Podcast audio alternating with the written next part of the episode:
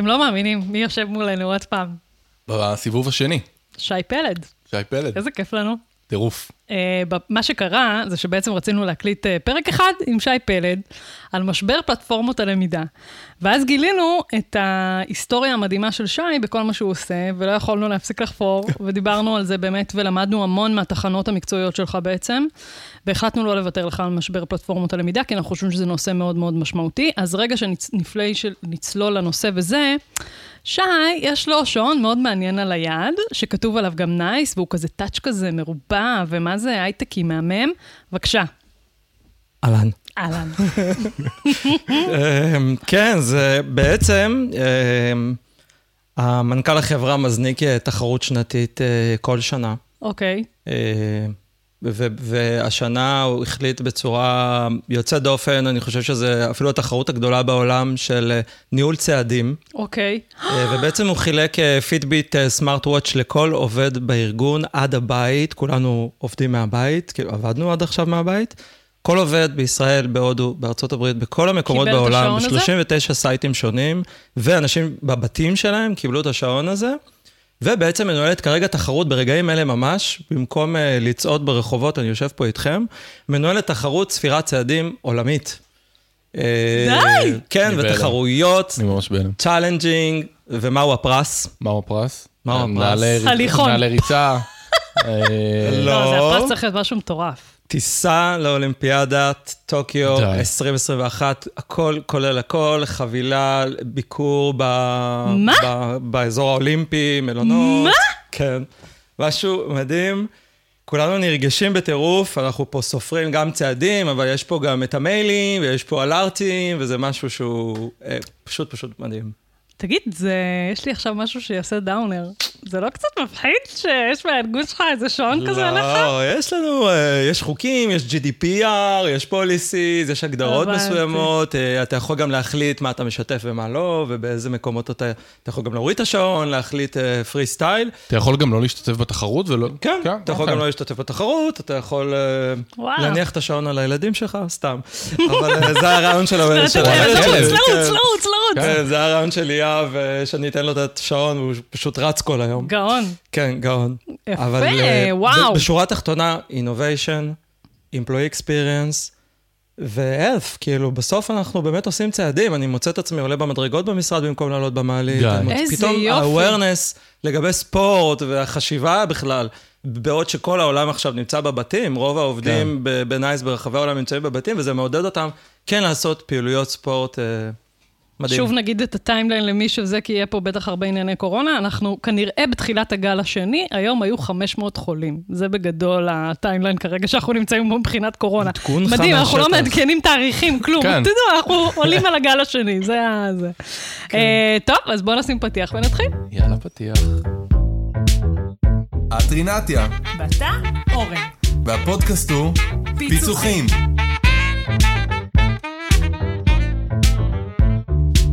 שי פלד, בוא תספר לנו בבקשה, למה רצית לדבר על פלטפורמות למידה? מה אה, הכאב שלך? מאיפה זה בא? תספר לי כאילו מה... מה. קודם כל, ברמה האישית, אה, החשיפה לפלטפורמות הלמידה ומערכות למידה, אה, היא הייתה עבורי משהו יחסית חדש. בתור מפתח הדרכה, התעסקתי יותר במקרו, במיקרו, ופחות התעסקתי במקרו ולאן זה הולך, ואיך החוויה אתה לומד בארגון. אה, ועכשיו, בתפקיד של ניהול הדרכה, אני נחשף יותר ויותר לא- לאופן שבו אנחנו גם משדרים את הפתרונות שלנו, מנגישים את הפתרונות שלנו לעובדים. Mm-hmm. ובעצם אנחנו יכולים לפתח פתרונות נפלאים, אנחנו יכולים לפתח וידאו נפלא, לעשות קליפ מהמם עם ה-CEO ועם ה-Sales ולארגן באמת תוצרים יוצאי דופן.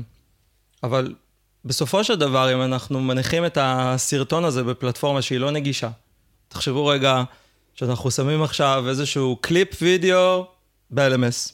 אוי. מה כבר- עובר... כבר כן, ביאסת. כן, כבר ביאסתי. עכשיו, מה עובר על ה end user, או על המשתמש שלנו, על ה learner שלנו? אני אגיד אה, רגע, למי שאין לו ניסיון כל כך עם LMS וזה, אז סתם תדמיינו שאתם עכשיו פותחים את ה desktop שלכם, ואתם מכירים את זה שאתם מחפשים איזה מערכת ואתם לא זוכרים בדיוק איפה היא סתם, אפילו אתם מחפשים את החותך מסך ב, ב, במחשב. ואתה לא זוכר איפה זה ואתה מחפש שנייה, כי אתה יודע שיש שם משהו שאתה רוצה לראות, ואז אתה רגע מוצא אותו, ואז אתה, ואז אתה נכנס ומחפש פנימה. וזו מערכת שהיא לפעמים קצת מכוערת. הסיסמה. בדיוק, סיסמה, ורגע, עכשיו צריך לאפס לי את הסיסמה, ואז אני נכנס, וזה לא כזה יפה, והוא אפילו קצת טועה בשם שלי, וקורא לי רינתי, רינתיה בטית לדוגמה, או רינתיה ברו.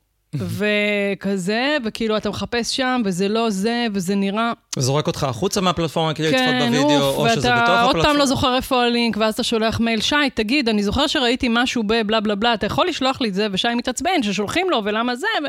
קיצור, זה הרבה פעמים החוויה של עובדים שבעצם מחפשים תוצר למידה, או שהם מקבלים מלא מלא מלא התראות למייל מה-LMS, אתה מכיר את זה? שכאילו, זה, עדיין לא עשית, עדיין לא עשית. כן. יש לך ארבעה ימים לבצע את לומדת אה, חרטה ברטה. כזה, כאילו, וואי. אז LMS, אה, כן. אנחנו ניגע בזה, בבקשה. אנחנו ממש זה- ניגע, זה ניגע ב- מהחוויה. בכאבים, הייתי אומר אולי באתגרים שיש לנו.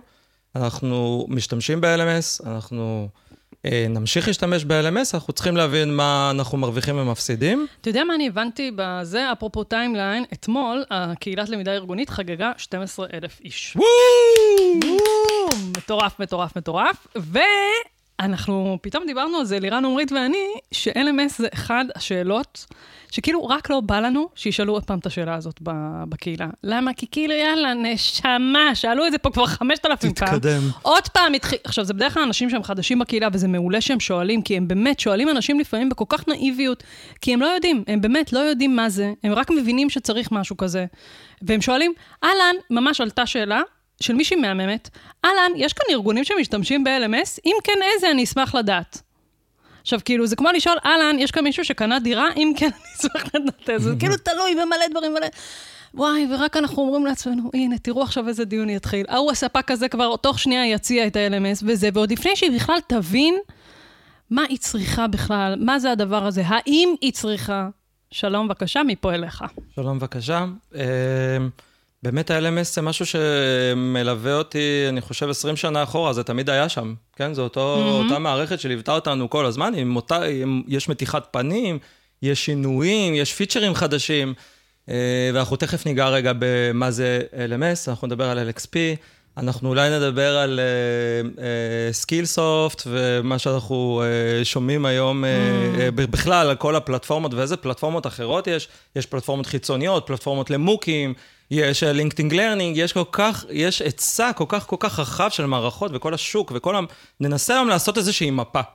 אחלה. אני חושב שאנחנו כמנהלי למידה צריכים כל הזמן להסתכל על המפה הזאת, ורגע להבין אותה, מתי היא משרתת אותנו, באיזה מקרים היא משרתת אותנו, לאיזה צרכים היא משרתת אותנו, וכל הזמן לחזור להתעדכן, כי העולם הטכנולוגי רץ כל אז הזמן. אתה התחלת, השקף הראשון שהראית לי, שהכנת, כן, הוא הכין שקפים לפודקאסט, אה, זה הסיפור של המגמות בלמידה. אז בעצם המגמות מבחינתך מה? הן תמונת ראי של הצרכים שלנו כמנהלי למידה היום? אני, אה, זה- גם וגם, אוקיי. כי המגמות גם מסמנות עבורי מה, ה- מה הכיוון אליו אני רוצה למשוך את הארגון מבחינת התרבות הלמידה, מהמם. אבל אה, יש דברים שהם כבר בפועל, יש דברים ש, שככה היום, קורים כבר. ככה היום לומדים. יאללה, אז ככה נתחיל היום לצלול צורכים לזה. תוכן, ואנחנו לא יכולים לחכות עם אסטרטגיות מרחיקות לכת או עם הטמעת מערכות מאוד מאוד כבדות, אנחנו צריכים לתת מענה מחר. אז, אז, אז ההמתנה, זה בסדר להסתכל על אסטרטגיה, אבל זה גם צריך להיות מאוד מאוד טקטיים ולהביא דברים ל, לעכשיו. אה, אז בואו נדבר על המגמות. יאללה. אז בעצם יש לנו, אני, אני מרכזתי את זה לתוך, אה, אפשר להגיד חמש מגמות מרכזיות. אה, המגמה הראשונה, ואני שם אותה ב top priority, זה ה-employee experience או ה-learner experience, החוויה של העובד, אותו וידאו קליפ שהוא בסך הכל צריך לצרוך. כמה קליקים הוא עושה עד שהוא מגיע לוידאו הזה? איפה הוא מוצא את הוידאו הזה ומה קורה, קורה אחר כך? אה, הדוחות וכן הלאה. אה, דיברת אותו מייל, שאתה מקבל תזכורות למיילים ואין סוף זה, אז אני חושב שהחוויית העובד זה מגמה ראשונה, או, או חוויית הלומד, זה מגמה ראשונה שכולנו צריכים לתת עליה עכשיו, את אני, הדעת. אני אפילו עוד יותר כאילו יפשט את מה שאתה אומר, בקטע שסתם דוגמה הכי מטומטמת, הייתי צריכה לשלם לצהרון של הילדים, בסדר? עכשיו, אני עובד כל ילדה באחד בעיר גן עירייה, אחת בבית ספר, וזה שתי מפעילים שונים.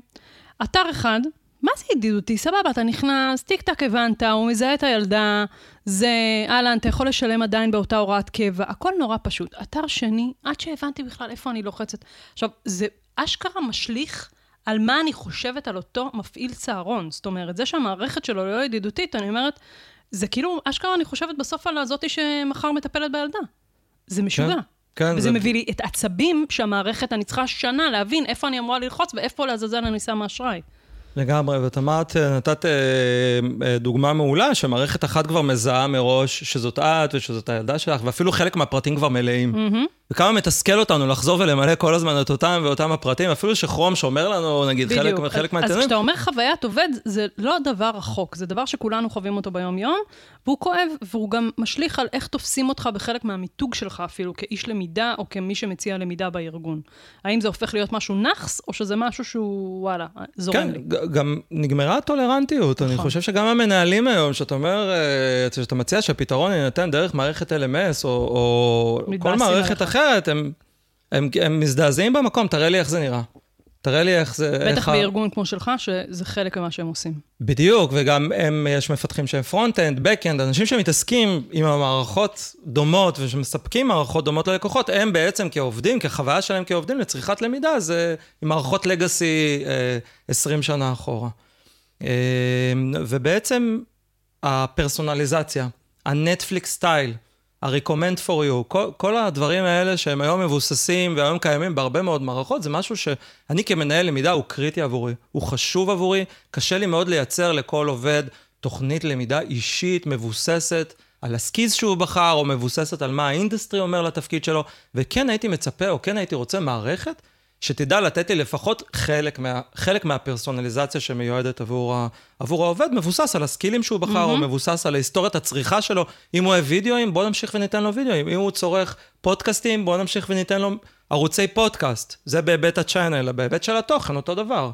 אז היום אני מצפה ממערכת שכבר יהיה לה איזשהו מנגנון חכם, שיודע כבר לעשות את, ה, את הדברים האלה אוטומטית, ותכף ניגע, ויש יש חדשות בתעשייה. נכון. לא הכל, לא הכל, אה, לא כל מה שנוצץ הוא, אה, איך אומרים? זהב. זהב, או לא כל מה שנוצץ הוא... אה, אולי זה שיניים של מישהו. אוקיי, אז זה כן, המגמה בדיוק. הראשונה. אז דיברנו על חוויית למידה. חוויית, חוויית אחלה. למידה, פרסונליזציה, זה ביחד מבחינתי. הדבר השני, והחשוב, anytime, anywhere, מובייל. השימוש במובייל, אני עדיין חוקר את זה, אני עוד חלוק בדעתי עד כמה באמת למידה מתרחשת במובייל. יחד עם זאת, בארגונים כמו אצלנו לפחות, שיש הרבה טיסות, ואנשים נמצאים בנסיעות כל הזמן, יש לנו עובדים שהם remote employees, אין להם שום אופציה אחרת, חוץ מללמוד או דרך ה-PC או דרך המובייל, ו... כשאתה אומר מובייל, אתה מתכוון- אתה מתכוון ממש לסמארטפון, בסמארטפון. ולא דרך... טאב- או לא רק טאבלט. זה, זה יכול להיות ריספונס, אבל משהו שהוא לא ה-PC הרגיל שלי, bring your own device, זה היום משהו שהוא מאוד uh, ידוע בתעשייה, אנשים מגיעים עם הניידים שלהם, יש להם כבר את המיילים בפנים, יש אז להם אני את אתן לזה ה... רגע מילה הצידה. יש עם זה בגדול, זה לא מגמה שהתרוממה מאוד בעולם, למרות שצפו שהיא נכון. מאוד תתרומם. אחד, בגלל הרצון בהפרדה בין בית עבודה. אה, הדבר השני, זה בגלל אבטחת מידע. אלה בגדול שני הזה. הדבר השלישי זה גם כי באמת קשה לייצר תוצרי למידה שהם מתאימים גם וגם וגם. זאת אומרת, עוד לא לגמרי התגברנו על הזה. עכשיו, one, כאילו פעם אחת אמרנו את זה, יופי. יש ארגונים שעדיין המובייל בהם הוא מאוד משמעותי, כמו ארגונים פשוט שהעובדים מאוד ניידים, בסדר? קח לדוגמה אפילו טכנאים שמסתובבים נכון. כל היום. כל עוד יש לו את דברים בטאבלט או בסמארטפון, זה מאוד כן. מאוד מאוד משרת אותו, כמו טיסות לדוגמה, כמו עובדים שהם באמת... אז כשיש צורך כזה ארגוני, זה לגמרי, אני מבינה למה זה פוגש אותך ספציפית. כן, גם הצריכת נתונים של uh, פתיחת מיילים או של תקשורים, בכלל, לא רק בעולמות שלנו של learning, אנחנו נכון. רואים שהמובייל הוא, הוא תופס מקום מרכזי, וכולנו גם חווים את זה כ- כעובדים, כאנשים. Uh, והעניין של האבטחה, ה security, או מה יקרה אם התכנים שלי יהיו בחוץ, אני חושב שהרבה פעמים אנחנו מתחבאים מאחורי, מאחורי הדבר הזה, שזה נותן לנו איזשהו אזור נוחות. אה, זה security, אי אפשר להוציא את כן. זה, אנחנו לא באמת מפעילים שיקול דעת עד הסוף מה כן אפשר. ו... או אה, אפילו מאתגרים את התפיסה הזאת. כן, או מאתגרים את התפיסה הזאת, ויש היום הרבה מאוד אפשרויות אה, גם, גם לעשות לזה, לתת לזה את הגדרת האבטחה הנכונה. אז אה, on the go, כמה שיותר on the go, כמה, אפשר גם למקבל. זאת אומרת, גם לאפשר את זה ב-PC, ומי שרוצה יכול גם to download את האפליקציה. אגב, כל הפלטפורמות היום גם מאפשרות את זה. יש LMS ים עם אפליקציות כבר שמאפשרות חלק מהדברים. לינקדאין learning יש להם אפליקציה, יודמי. לפתוח את זה דרך הסמארטפון, הכל בסדר. כן. ו- ואולי להוסיף לזה גם המשכיות. שבעצם התחלתי מה, מהטלפון ואני עובר אחרי זה למחשב, וזה נכון, נכון. ממשיך מאותו מקום. לגמרי, לגמרי. כמו נטפליקס אגב, זה אוקיי. מדהים שם. כן. אה, מגמה שלישית. מגמה שלישית, yeah, המגמה השלישית שלנו uh, מדברת על אתגר upskilling, reskilling, skills repository. רגע, יש לנו כמנהלי למידה, ואני שומע כבר כ... יותר ויותר מנהלי למידה היום מתמודדים רגע עם הדבר הזה. מהמם. מה זה בדיוק? האם המערכות שבהן אני משתמש יכולות לתת לי איזשהו mapping של העובדים שלי בארגון, מה ה skills שהם לומדים כרגע, האם אני יכול לכוון אותם באמצעות הפלטפורמות האלו ללמוד skill ים חדשים, אפרופו ה upskilling, איך זה משרת אותי? עכשיו אני, עכשיו אני בונה תוכנית מהממת על upskilling. מיפיתי את ה skill ים ואני יודע בדיוק איזה תפקידים צריכים ואיזה skill ים. בסוף איפה אני שם את זה? איך, איך זה מונגש לעובד? במצגות? וכמה שיותר זה, זה, אני הייתי רוצה, בחזון שלי, זה שזה גם יהיה אוטומטי, ושאני לא אצטרך כל הזמן להזין את זה, ושזה יעבוד קשה, וכאילו זה, ולא צריך, לא צריך. מצד נכון. שני, זה, אני, אני כאילו... אני תמיד, יש לי אמביוולנטיות סביב הדבר הזה, כי נכון, העולם של reskill, upskill רק ילך ויעלה ויתפוס תאוצה, וזה יהיה כאילו חלק, שוב, מאוד גדול ממה שאנחנו אנשי הלמידה עושים. למי שלא סגור על זה, reskilling זה אומר בעצם הסבה, אני עובר מתפקיד X לתפקיד Y בתוך ארגון או מחוץ לארגון. אה, זה או זה. upskilling זה בעצם שתפקיד הליבה שלך נשאר, אבל יש המון המון מיומנויות, מערכות או כלים שמשתנים מסביב לתפקיד שלך, שכבר משפיעים על הביצוע. ואם אתה לא תשלוט בסקיל הזה בעצם, אז אתה לא תוכל לבצע את תפקיד הליבה שלך, בסדר? זה, זה רגע שני הפרדה בין שני הדברים. קיצור, זה עולם שאני קצת אמביוולנטית לגביו, כי זה כאילו כן דורש ממך עבודת מיפוי מאוד מאוד רצינית של התפקידים וזה, ולא יודעת עד כמה זה באמת מחזיק מים, ועד כמה באמת ארגונים יש להם יכולת להיכנס לתוך פרויקטים כאלה הרבה פעמים. זה פה, איש, צריך, איש למידה צריך להיות מאוד מאוד חכם, בוא נגיד ככה, ובכל מקרה, הייתי רוצה מערכת שתדע להחזיק את זה. ומנגנונים אוטומטיים, כמו מהמם. שאמרת, כי זה יכול לפתור uh, הרבה מהעשייה שאנחנו מבקשים מהמנהלים להיות מאוד מעורבים. ואפרופו ארגונים טכנולוגיים, ובכלל, אני חושב, התעשייה רצה כל כך מהר, שעד שאתה מסיים למפות את כל התפקידים, מס- מסיים למפות את כל הסקיז הנדרשים, זה כבר לא רלוונטי. זה רץ מאוד מאוד מהר. אפרופו מערכות, טכנולוגיות וכן הלאה. אבל גם בלי זה. ו- וכן, יש היום כלים, skills repositories, אני קורא לזה, זאת אומרת, איזשהו תמונת מצב, dashboard למנהל הלמידה, זה מה שאני רוצה כמנהל הלמידה, אני רוצה איזשהו dashboard של הארגון, מה מצב ה skills, מה לומדים היום, לאן, את היכולת שלי לשלוט לאן אני רוצה אתה יודע, אתה לקחת אומר אותם. את זה, וכאילו אני אומרת, וואי, נשמה, לאן הלכת? כי בתכלס אתה צודק, אבל יש אפילו LMS ים שלא יודעים לתת את זה ברמת המשובים הכי בסיסיים על הדרכות או זה. אני רוצה BI, אני רוצה מסך, שיהיה לי נורא נורא פשוט, ואני אוכל לראות כמה הדרכות בוצעו כבר, מה זה, מה היה אחוז שימוש שלי בכיתות. כאילו, הלחם והחמאה שממנו בכלל נולד ה-LMS, וגם זה אפילו לפעמים ה-LMS, אתה צריך לחפור כל כך בתוך המערכת, או לשלם הרבה כסף על עוד מודולות נוספות בתוך ה-LMS. בכלל בשביל אה, שאדון כבודו של ה-LMS אה, יואיל בטובו להראות לי איזה פקקטה נתון. אני לא מבין משהו עד הסוף. אחד, מה זה. BI? אוקיי. שתיים, אה, מה ה-LMS היום נותן לנו?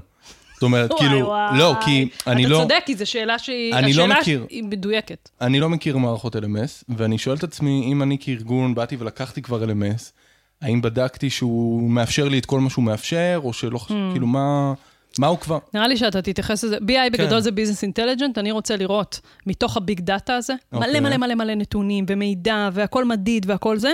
אני רגע רוצה לראות מה התובנות שאני לומד מתוך הדבר הזה. יש היום אוקיי. מערכות BI מאוד מאוד חכמות, שלמעשה מראות לך בצורה של אינפוגרפיקה מאוד מסודרת, מאוד טובה, שממנה אתה כבר יכול לזקק נתונים. סתם, גוגל אנליטיקס, כל מיני כאלה, כן. שאתה פשוט רואה, אפילו אני אתן לך דוגמה הכי דבילית, אה, מה השעה הכי חמה שאנשים מבצעים בהם למידה בארגון. בסדר? אוקיי. ואז אתה רואה את זה ממש בצבע מין אדום כזה, בולט, והיתר אתה תראה את זה יותר קר. אז אתה מהר מאוד מסתכל, אתה רואה את מפת השעות והימים, ואתה אומר, או, הנה ההוטספוט שלי. אוקיי. זה, זה הדוגמה אוקיי. הכי פשוטה לזה. עכשיו, מבחינת מה זה LMS, נראה לי שאתייחס לזה עוד מעט. כן, תכף אה, באמת גם נדבר על זה. שאלה טובה. שאלה מעולה. אני אגיד לכם מם שהעליתי אתמול, אתם מכירים את הזה של... ראיתי את אה, זה. ראית את זה? של, אה, איך קוראים לו? פרוק, שהוא לא זוכר באיזה סרט, אז הוא אומר, אתם השמש, אה, אתם הכוכבים, אני הירח. אתם-" וזה כאילו התחושה שלי של LMS בשנים האחרונות. כאילו, שלום, אני האדון ואתם המשרתים שלי. סליחה, הייתי צריכה להוציא את זה. כן, בבקשה. כן, אנחנו היום שוחטים פה כמה, נכון. כמה פרות. אנחנו איתך, למרות שי. שאנחנו מאוד אוהבים בעלי חיים.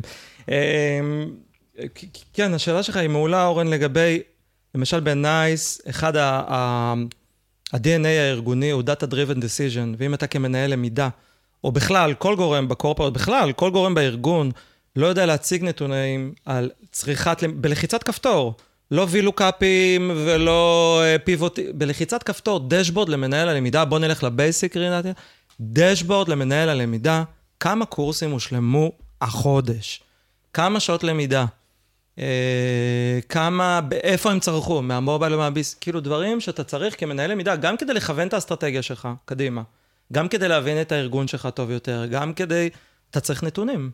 אה, והיום אתה מצפה ממערכת שבה חונה כל התוכן, שהיא תדע לתת לך דשבורד פשוט, מסודר. נקי, והיא לא עושה את זה. לא. אה, ממש לא. ברוב המקרים לא. תכף, תכף, אוקיי, תכף אוקיי. נדבר על מערכות שכן אה, יודעות לשלב את זה, והמגמה האחרונה, ואנחנו כבר עוברים לדבר על, ה, על, ה, על המהות, אבל, הרקע הוא מאוד מאוד חשוב, נכון, כדי נכון, להבין את נכון. האתגרים שלנו. האתגר האחרון מבחינתי, ויש עוד הרבה, אבל אצלי לפחות בארגון, זה עניין האוצרות. זאת אומרת שאנחנו מבוססים על תוכן שהוא משותף גם מתוך הארגון, תוכן שנוצר בארגון, במחלקות שונות, על ידי מחלקת הלמידה, בצוותים השונים, אבל אנחנו גם יודעים להסתכל החוצה ולהגיד, וואלה, למה אני עכשיו צריך לפתח soft skills על uh, ניהול משא ומתן? דוגמה קלאסית מאוד. בסדר? אז למה זה אתגר? time management. כן. כל הפניות האלה, כן. presentation skills. חבר'ה, שחררו, אנחנו לא ממציאים את הגלגל. זה פרקטיס, יש אותם בתעשייה, יש קורסים נהדרים ביודמי, בקורס, יש, בעצם מה ששי אומר, זה ש-LMS בקלאסיקה שלו, הוא לא יודע להחזיק מוצרים כאילו מבחוץ. הוא לא יודע אה, לדבר הרבה פעמים אוקיי. עם מערכות מבחוץ. ואז אין נגיד, לו את אתה עשית ה-API קורס... וכאלה. עכשיו, אוקיי. עוד מה, אני- אחד הכאבים שנוצרים מזה בעצם, זה שאתה עכשיו צריך לתחזק גם אה, אה, רישיונות בלינקדאין learning, גם בתוך ה-LMS הפנימי של תוצרים פנימיים שלך, גם אה, לא יודעת מה, ו- וכאילו, אתה מצפה שזה ידבר אחד עם השני. למה אני צריך אה, לה-. לחשוב או להמציא בעצמי אינטגרציות בין המערכות האלה? זה סיוט. אוקיי. כן, בבקשה. למשל, אה, פיתחתי תוכנית אה, אה, certification ל cloud. חלק מהתוכן הוא ארגוני, expert ים מתוך הארגון, הכינו אה, מצגות, סרטונים, אבל גם קיים בחוץ אה, תעשייה שלמה שמכינה אותך לקראת מבחנים של אה, certification ות של cloud. עכשיו, אתה רוצה לבנות תוכנית אחת, להציג לעובד תוכנית אחת, שהיא מכילה בתוכה את, את הפלייליסט מכל, ה, מכל העולמות, מכל השפע הזה, גם פנימי וגם חיצוני. ובעצם מה שקורה לעובד, עכשיו הוא צריך לקפוץ בפלטפורמות. אה, זה יודמי, אני צריך ואוצ'ר יודמי. זה קורסרה, אני צריך דרך זה. זה אינטרנל, אני צריך דרך LMS. זאת אומרת שאתה לא מייצר לו חוויה שהיא אחידה, שנותנת לו את כל המקורות יד אחת, וזה המ- המקום של האוצרות. עכשיו אני מסייג את הכל, אנחנו אומרים פה LMS, משהו מאוד מאוד כללי, ובתוך זה יש כל מיני, אה, רגע, נעשה איזשהו מפינג בעצם, של איזה פלטפורמות למידה קיימות. אני רגע עוצרת אותך שנייה לפני זה, כי מה שעשית זה תהליך מדהים. בסדר? אני רגע עושה כאילו... אה, מטה-קוגניציה. בום. נשמה. גונג. יפה, גונג, יפה. גונג. אה, שבעצם מה עשית? אמרת, רגע, אלה המגמות עכשיו, בסדר? עכשיו, הן מגמות, אגב, שמאוד מדברות את העולם שלך כמנהל למידה בנייס. אה, מנהל הלמידה בנייס. אה, ואני בעצם מציעה פה לאנשי למידה שמקשיבים, תנסו שנייה לראות רגע באמת את המגמות עתיד של לאן הדבר הזה הולך, או בכלל, הדברים שכרגע גם אתם צריכים לתת עליהם מענה במסגרת ארגונית, ואחרי זה, רק אחרי זה, לגשת בכלל ולחפש LMS, או להבין מה לא טוב ב-LMS. זאת אומרת, לא לקפוץ ישר ל-LMS כפתרון, כי מה שעשית, השקף הזה, הוא, הוא גאוני, כי אתה רגע שנייה לפני זה, אה, ניסית להבין לאן בכלל אתה רוצה לכוון. ואז מתוך זה, זה, אז אני ממליצה לכם גם לאמץ את הפרקטיקה של שי. תודה רבה. בבקשה, אה, mapping. אני אני חושב מה שכן משותף לנו לכל הארגונים, וכאילו אני, אני מכיר גם את האמרה שטוב, הייטק, זה... מה שמשותף לכולנו בסוף, זה הלומד. וכולנו חיים בעולם שהוא טכנולוגי. נכון. וכולנו חיים קדימה. גם אם אני עכשיו עובד בבנק, גם אם אני עובד בתעשייה, גם אם אני עובד בהייטק, זה בכלל לא משנה. בסופו של דבר, כלומדים, אנחנו רוצים, אנחנו רוצים את האטנשן שלהם, אנחנו רוצים לשמור אותם איתנו, אנחנו צריכים זה גם לחזור... השירות שאנחנו נותנים. בדיוק, אנחנו צריכים לחזור ולת, ולתת את, ה, את הפתרון אני המתאים. אתן דוגמה שאם אתם מתעסקים המון ברגולציה ואתם צריכים מעקב אחרי זה, אז גם, כאילו, זה עוד דבר שצריך לחפש לו מענה, אבל לא אוטומטית. נכון. כאילו, קיצור, הבנתם. אוקיי. בוא mapping. נדבר רגע, סיימנו מגמות, רגע, מה קיים בשוק? מהמם, יש ארגונים שפיתחו בעצמם LMS, נכון. בסדר? לא Learning Management System. יש ארגונים שהחליטו שבהתחלה הם ניהלו את זה באיזשהו אקסל, ולאט לאט זה הלך והשתדרג, ולאט לאט זה הפך להיות אוטומטי, ומפה לשם הגיעו לאיזושהי מערכת פנים ארגונית, הם קוראים לה LMS, ודרכה הם מנהלים את הלמידה. רגע. נסביר מה זה רגע זה. LMS, באמת, כמו שאמר, זה learning- שרינתיה, תתרכזי. אמ, learning... תעזרו לי. Learning Management System. סליחה, ברחה לי המילה האם. אמ, ובעצם במקור, במקור זה נועד לנהל אה, משאבי למידה. עכשיו אני מדמיינת את ערנגל יושב לי פה על הכתף ומתחיל ללחוש לי והוא אומר לי, לא, לא, זה לא זה, אבל נגיד, ערנגל, תתקן אותי אחר כך. אמ, אבל זה מה שזה נועד, המון המון משאבי למידה, ללכת ולעקוב אחרי הדברים שהעובד צריך לבצע ממקום מאוד יחסית טכני. עם השנים זה הלך והשתכלל, ו- ואחרי זה ניכנס, ל- גם אני לתחושות שלי בתוך הדבר הזה, למרות שהבנתם לאן זה הולך. אוקיי. אז יש לנו חברות, יש לנו ארגונים שבהם יש LMS שפותח פנימה. והוא עונה אני לצרכים. צריך לנהל איזה עובד ארגונים עשה קטנים, בינוניים. איזה כיתות אני משתמש, כמה צרכו את זה, לעקוב אחרי עובדים, כל הדברים שאתה בעצם רוצה לנהל אותם באיזושהי תצורה. ניהול, בקרה, שליטה, דברים שתכף נדבר עליהם, אה, שיכול להיות שהם אה, רלוונטיים לאותו ארגון. יש את ה-LMS הקלאסיים, בסדר? ש... אה, שאתה בעצם רוכש מחברה, מערכת חיצונית.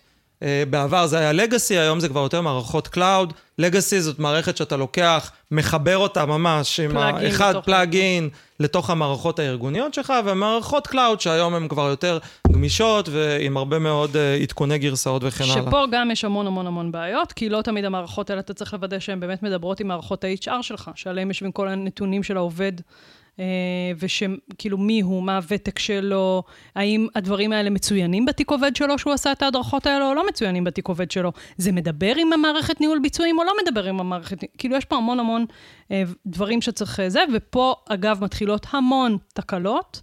בהנחה שאתה חושב שיש LMS שהוא נורא קלאסי, ובסוף הוא לא יודע לדבר בכלל עם המערכת HR שלך, אה, בעיה מאוד מאוד מאוד רצינית, ושממש צריך לבדוק אותה לפני שנכנסים לזה. המערכות האלה הן די קלאסיות. נכון, וגם מגמה שלא דיברנו עליה, אבל זה, זה קיים לחבר את תהליכי פרפורמנס, למשל, תהליכי הערכת ביצועים, לתהליכי הלמידה, ובעצם שיש לך סוויטה, זאת אומרת שכמה מערכות HR פועלות יחד ומנגנות יחד תחת פלטפורמה אחת, למשל Success Factor, אז אה, זה משהו שמאפשר לך... אה, לכאורה, כן, לראות לכאורה. את התמונה המלאה.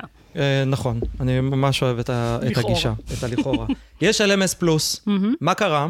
חברות, למשל קורנרסטון, זו חברה ש- שאחת החברות הטובות, אני חושב, בעולמות ה-LMS, שמספקת LMS, היא, היא כל הזמן עוסקת במתיחת פנים.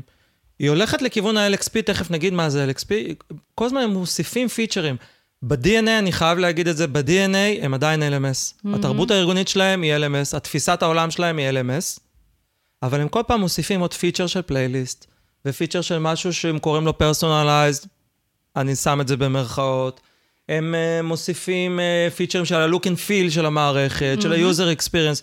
כאילו, כן יש עולמות LMS, או, או חברות שמספקות מערכות LMS, שהן כן יודעות לעשות את הצעדים, אבל תדמיינו ספינה מאוד מאוד גדולה וכבדה, שמנסה עכשיו לעשות shift בנתיב שלה, כמה זמן זה לוקח, מי הם המפתחים שיושבים שם ב-back-end, הם עושים גם כל מיני acquisitions, זאת אומרת, Cornerstone רוכשת עוד איזה חברה שנותנת layer של user experience לתוך המערכת, ובכך הם מתקדמים.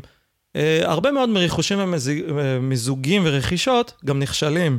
Uh, אנחנו דיברנו על Skillsoft, uh, uh, יש שם issue מאוד מאוד גדול עם רכישות תסביר מה זה שבוצעו. Skillsoft למי שלא מכיר. Skillsoft זה פלטפורמה בעצם שמציעה אה, אה, איזשהו offering של video courses, חלק מזה זה גם articles ו-books וכן הלאה, אבל באמת איזושהי ספרייה וירטואלית של קורסים. אה, ובעצם גם שם הם עשו איזושהי אה, מתיחת פנים באמצעות מיזוגים ורכישות, וזה די, אנחנו מבינים היום שאין עשן בלי אש, ומשהו שם כבר בהליכים ו-. ופחות עובד. אה, רגע, Skillsoft נכון. זה כאילו, זה תוכנה קיימת? זה מוצר מדף ש... זה לא בדיוק, זה... כן, אתה בעצם, כן, אתה בעצם מכניס את כל התוכן הזה אליך לתוך הארגון. אתה כמו- בעצם רוכש... את זוכרים את את הקלטות אותו- שהיו פעם? כן, של את מולטימדיה. הקלטות של אה, מולטי. ידע? וואו, לא אשכח את זה. כמו LinkedIn. Learning, לא אבל? זה לא על אותו רעיון? ב-LinkedIn Learning הכל יושב שם. פה אתה בעצם אה, כאילו... אני אתה- מכניס את זה פנימה. כן, כן. בגדול. אתה יכול, למשל, עשיתי פרויקט איתם שאתה יכול, אה, מתוך הספרייה הכללית של הפתרונות למידה שהם מציעים, לבחור את אלו שרלוונטיים עבורך, ומעצבים לך איזשהו דף, landing page כזה, שמכיל בתוכו את ה-offering הספציפי שביקשת. אתה לא רוכש license. לעובד שלך שישוטט שם וימצא איזה קורס שהוא רוצה, אתה עשית עבורו את אוקיי. המיקוד, אתה מכניס את זה לתוך הנכסים הארגוניים. אז זה גם פתרון חמוד בגדול. נכון? לגמרי. אוקיי. כן. אבל שוב, אה, אנחנו צריכים עוד פעם לחזור רגע לנקודה של ה-employee experience, והחוויה שלו שהוא קופץ בין מקום למקום, בין שפה לשפה. יש שפה, ב-LMS יש שפה. זה קוריקולם, זה learning path, זה קורס, זה, בכל מקום קוראים לזה אחרת, והבלבול הוא, הוא, הוא רב.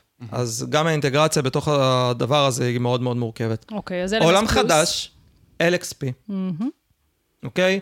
Learning Experience Experience Platform. Platform. מה בעצם? בואו נדבר על נטפליקס.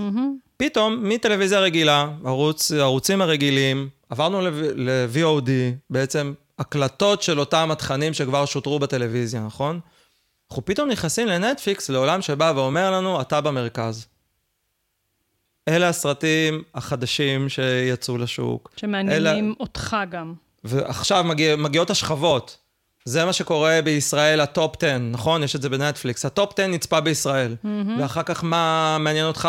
בהתבסס על הדברים הקודמים שלקחת. כאילו, בהתבסס על סרטים הקודמים שצפית בהם. בעצם מי שזוכר איך נרשמים לנטפליקס, אני פשוט רק לא מזמן גיליתי את נטפליקס, כן?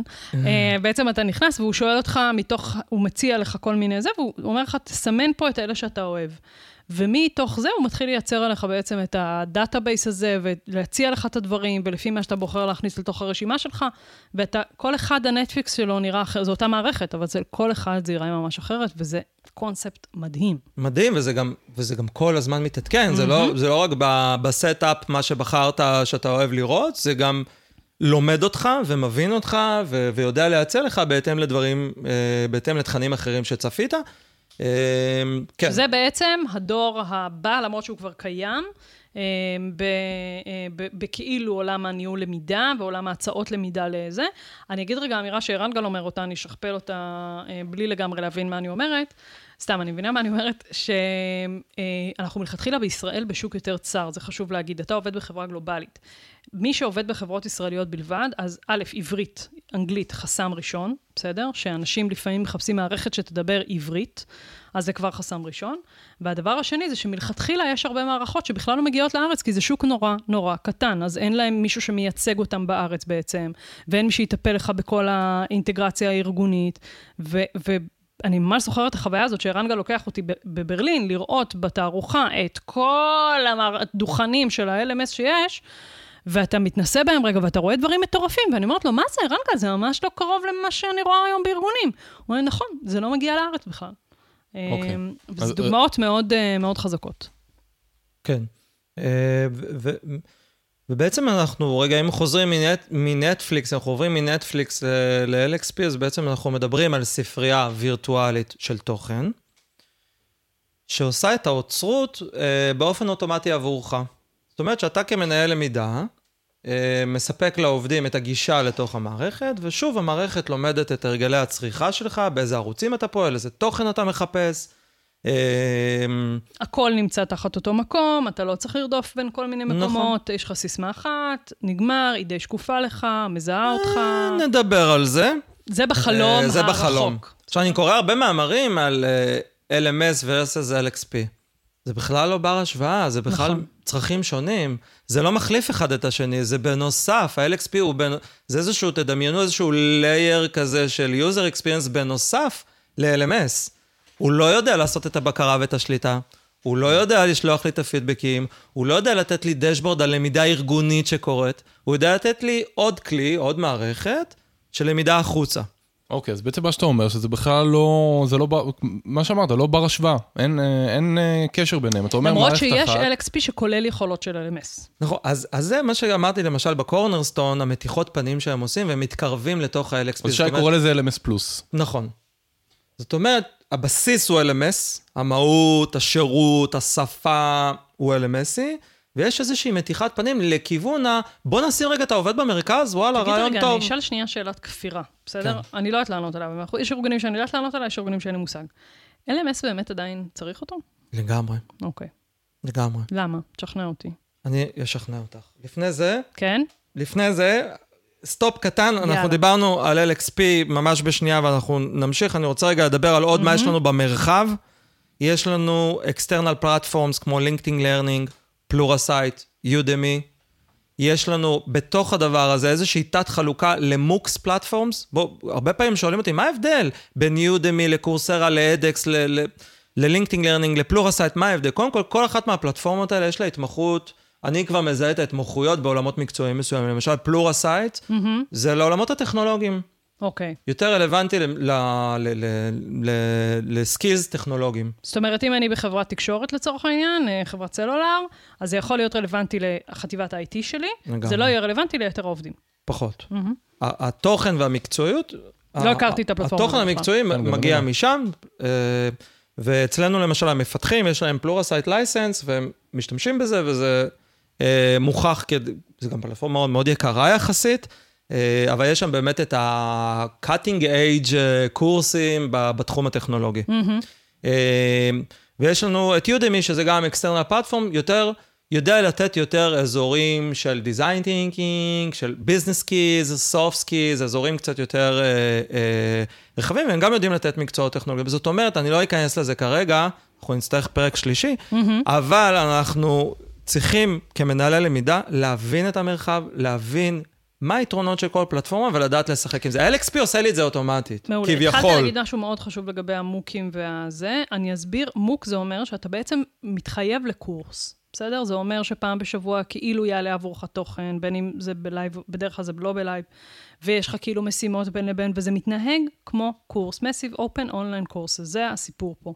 לעומת פלטפורמות אחרות, שבעצם אתה יכול בתכלס, בבינג', לעשות את כל הלמידה, לגמור אותה בארבע שעות למשל, שלוש שעות, או לא יודעת מה, ואתה לא צריך לחכות משבוע לשבוע עד שהתוכן יעלה.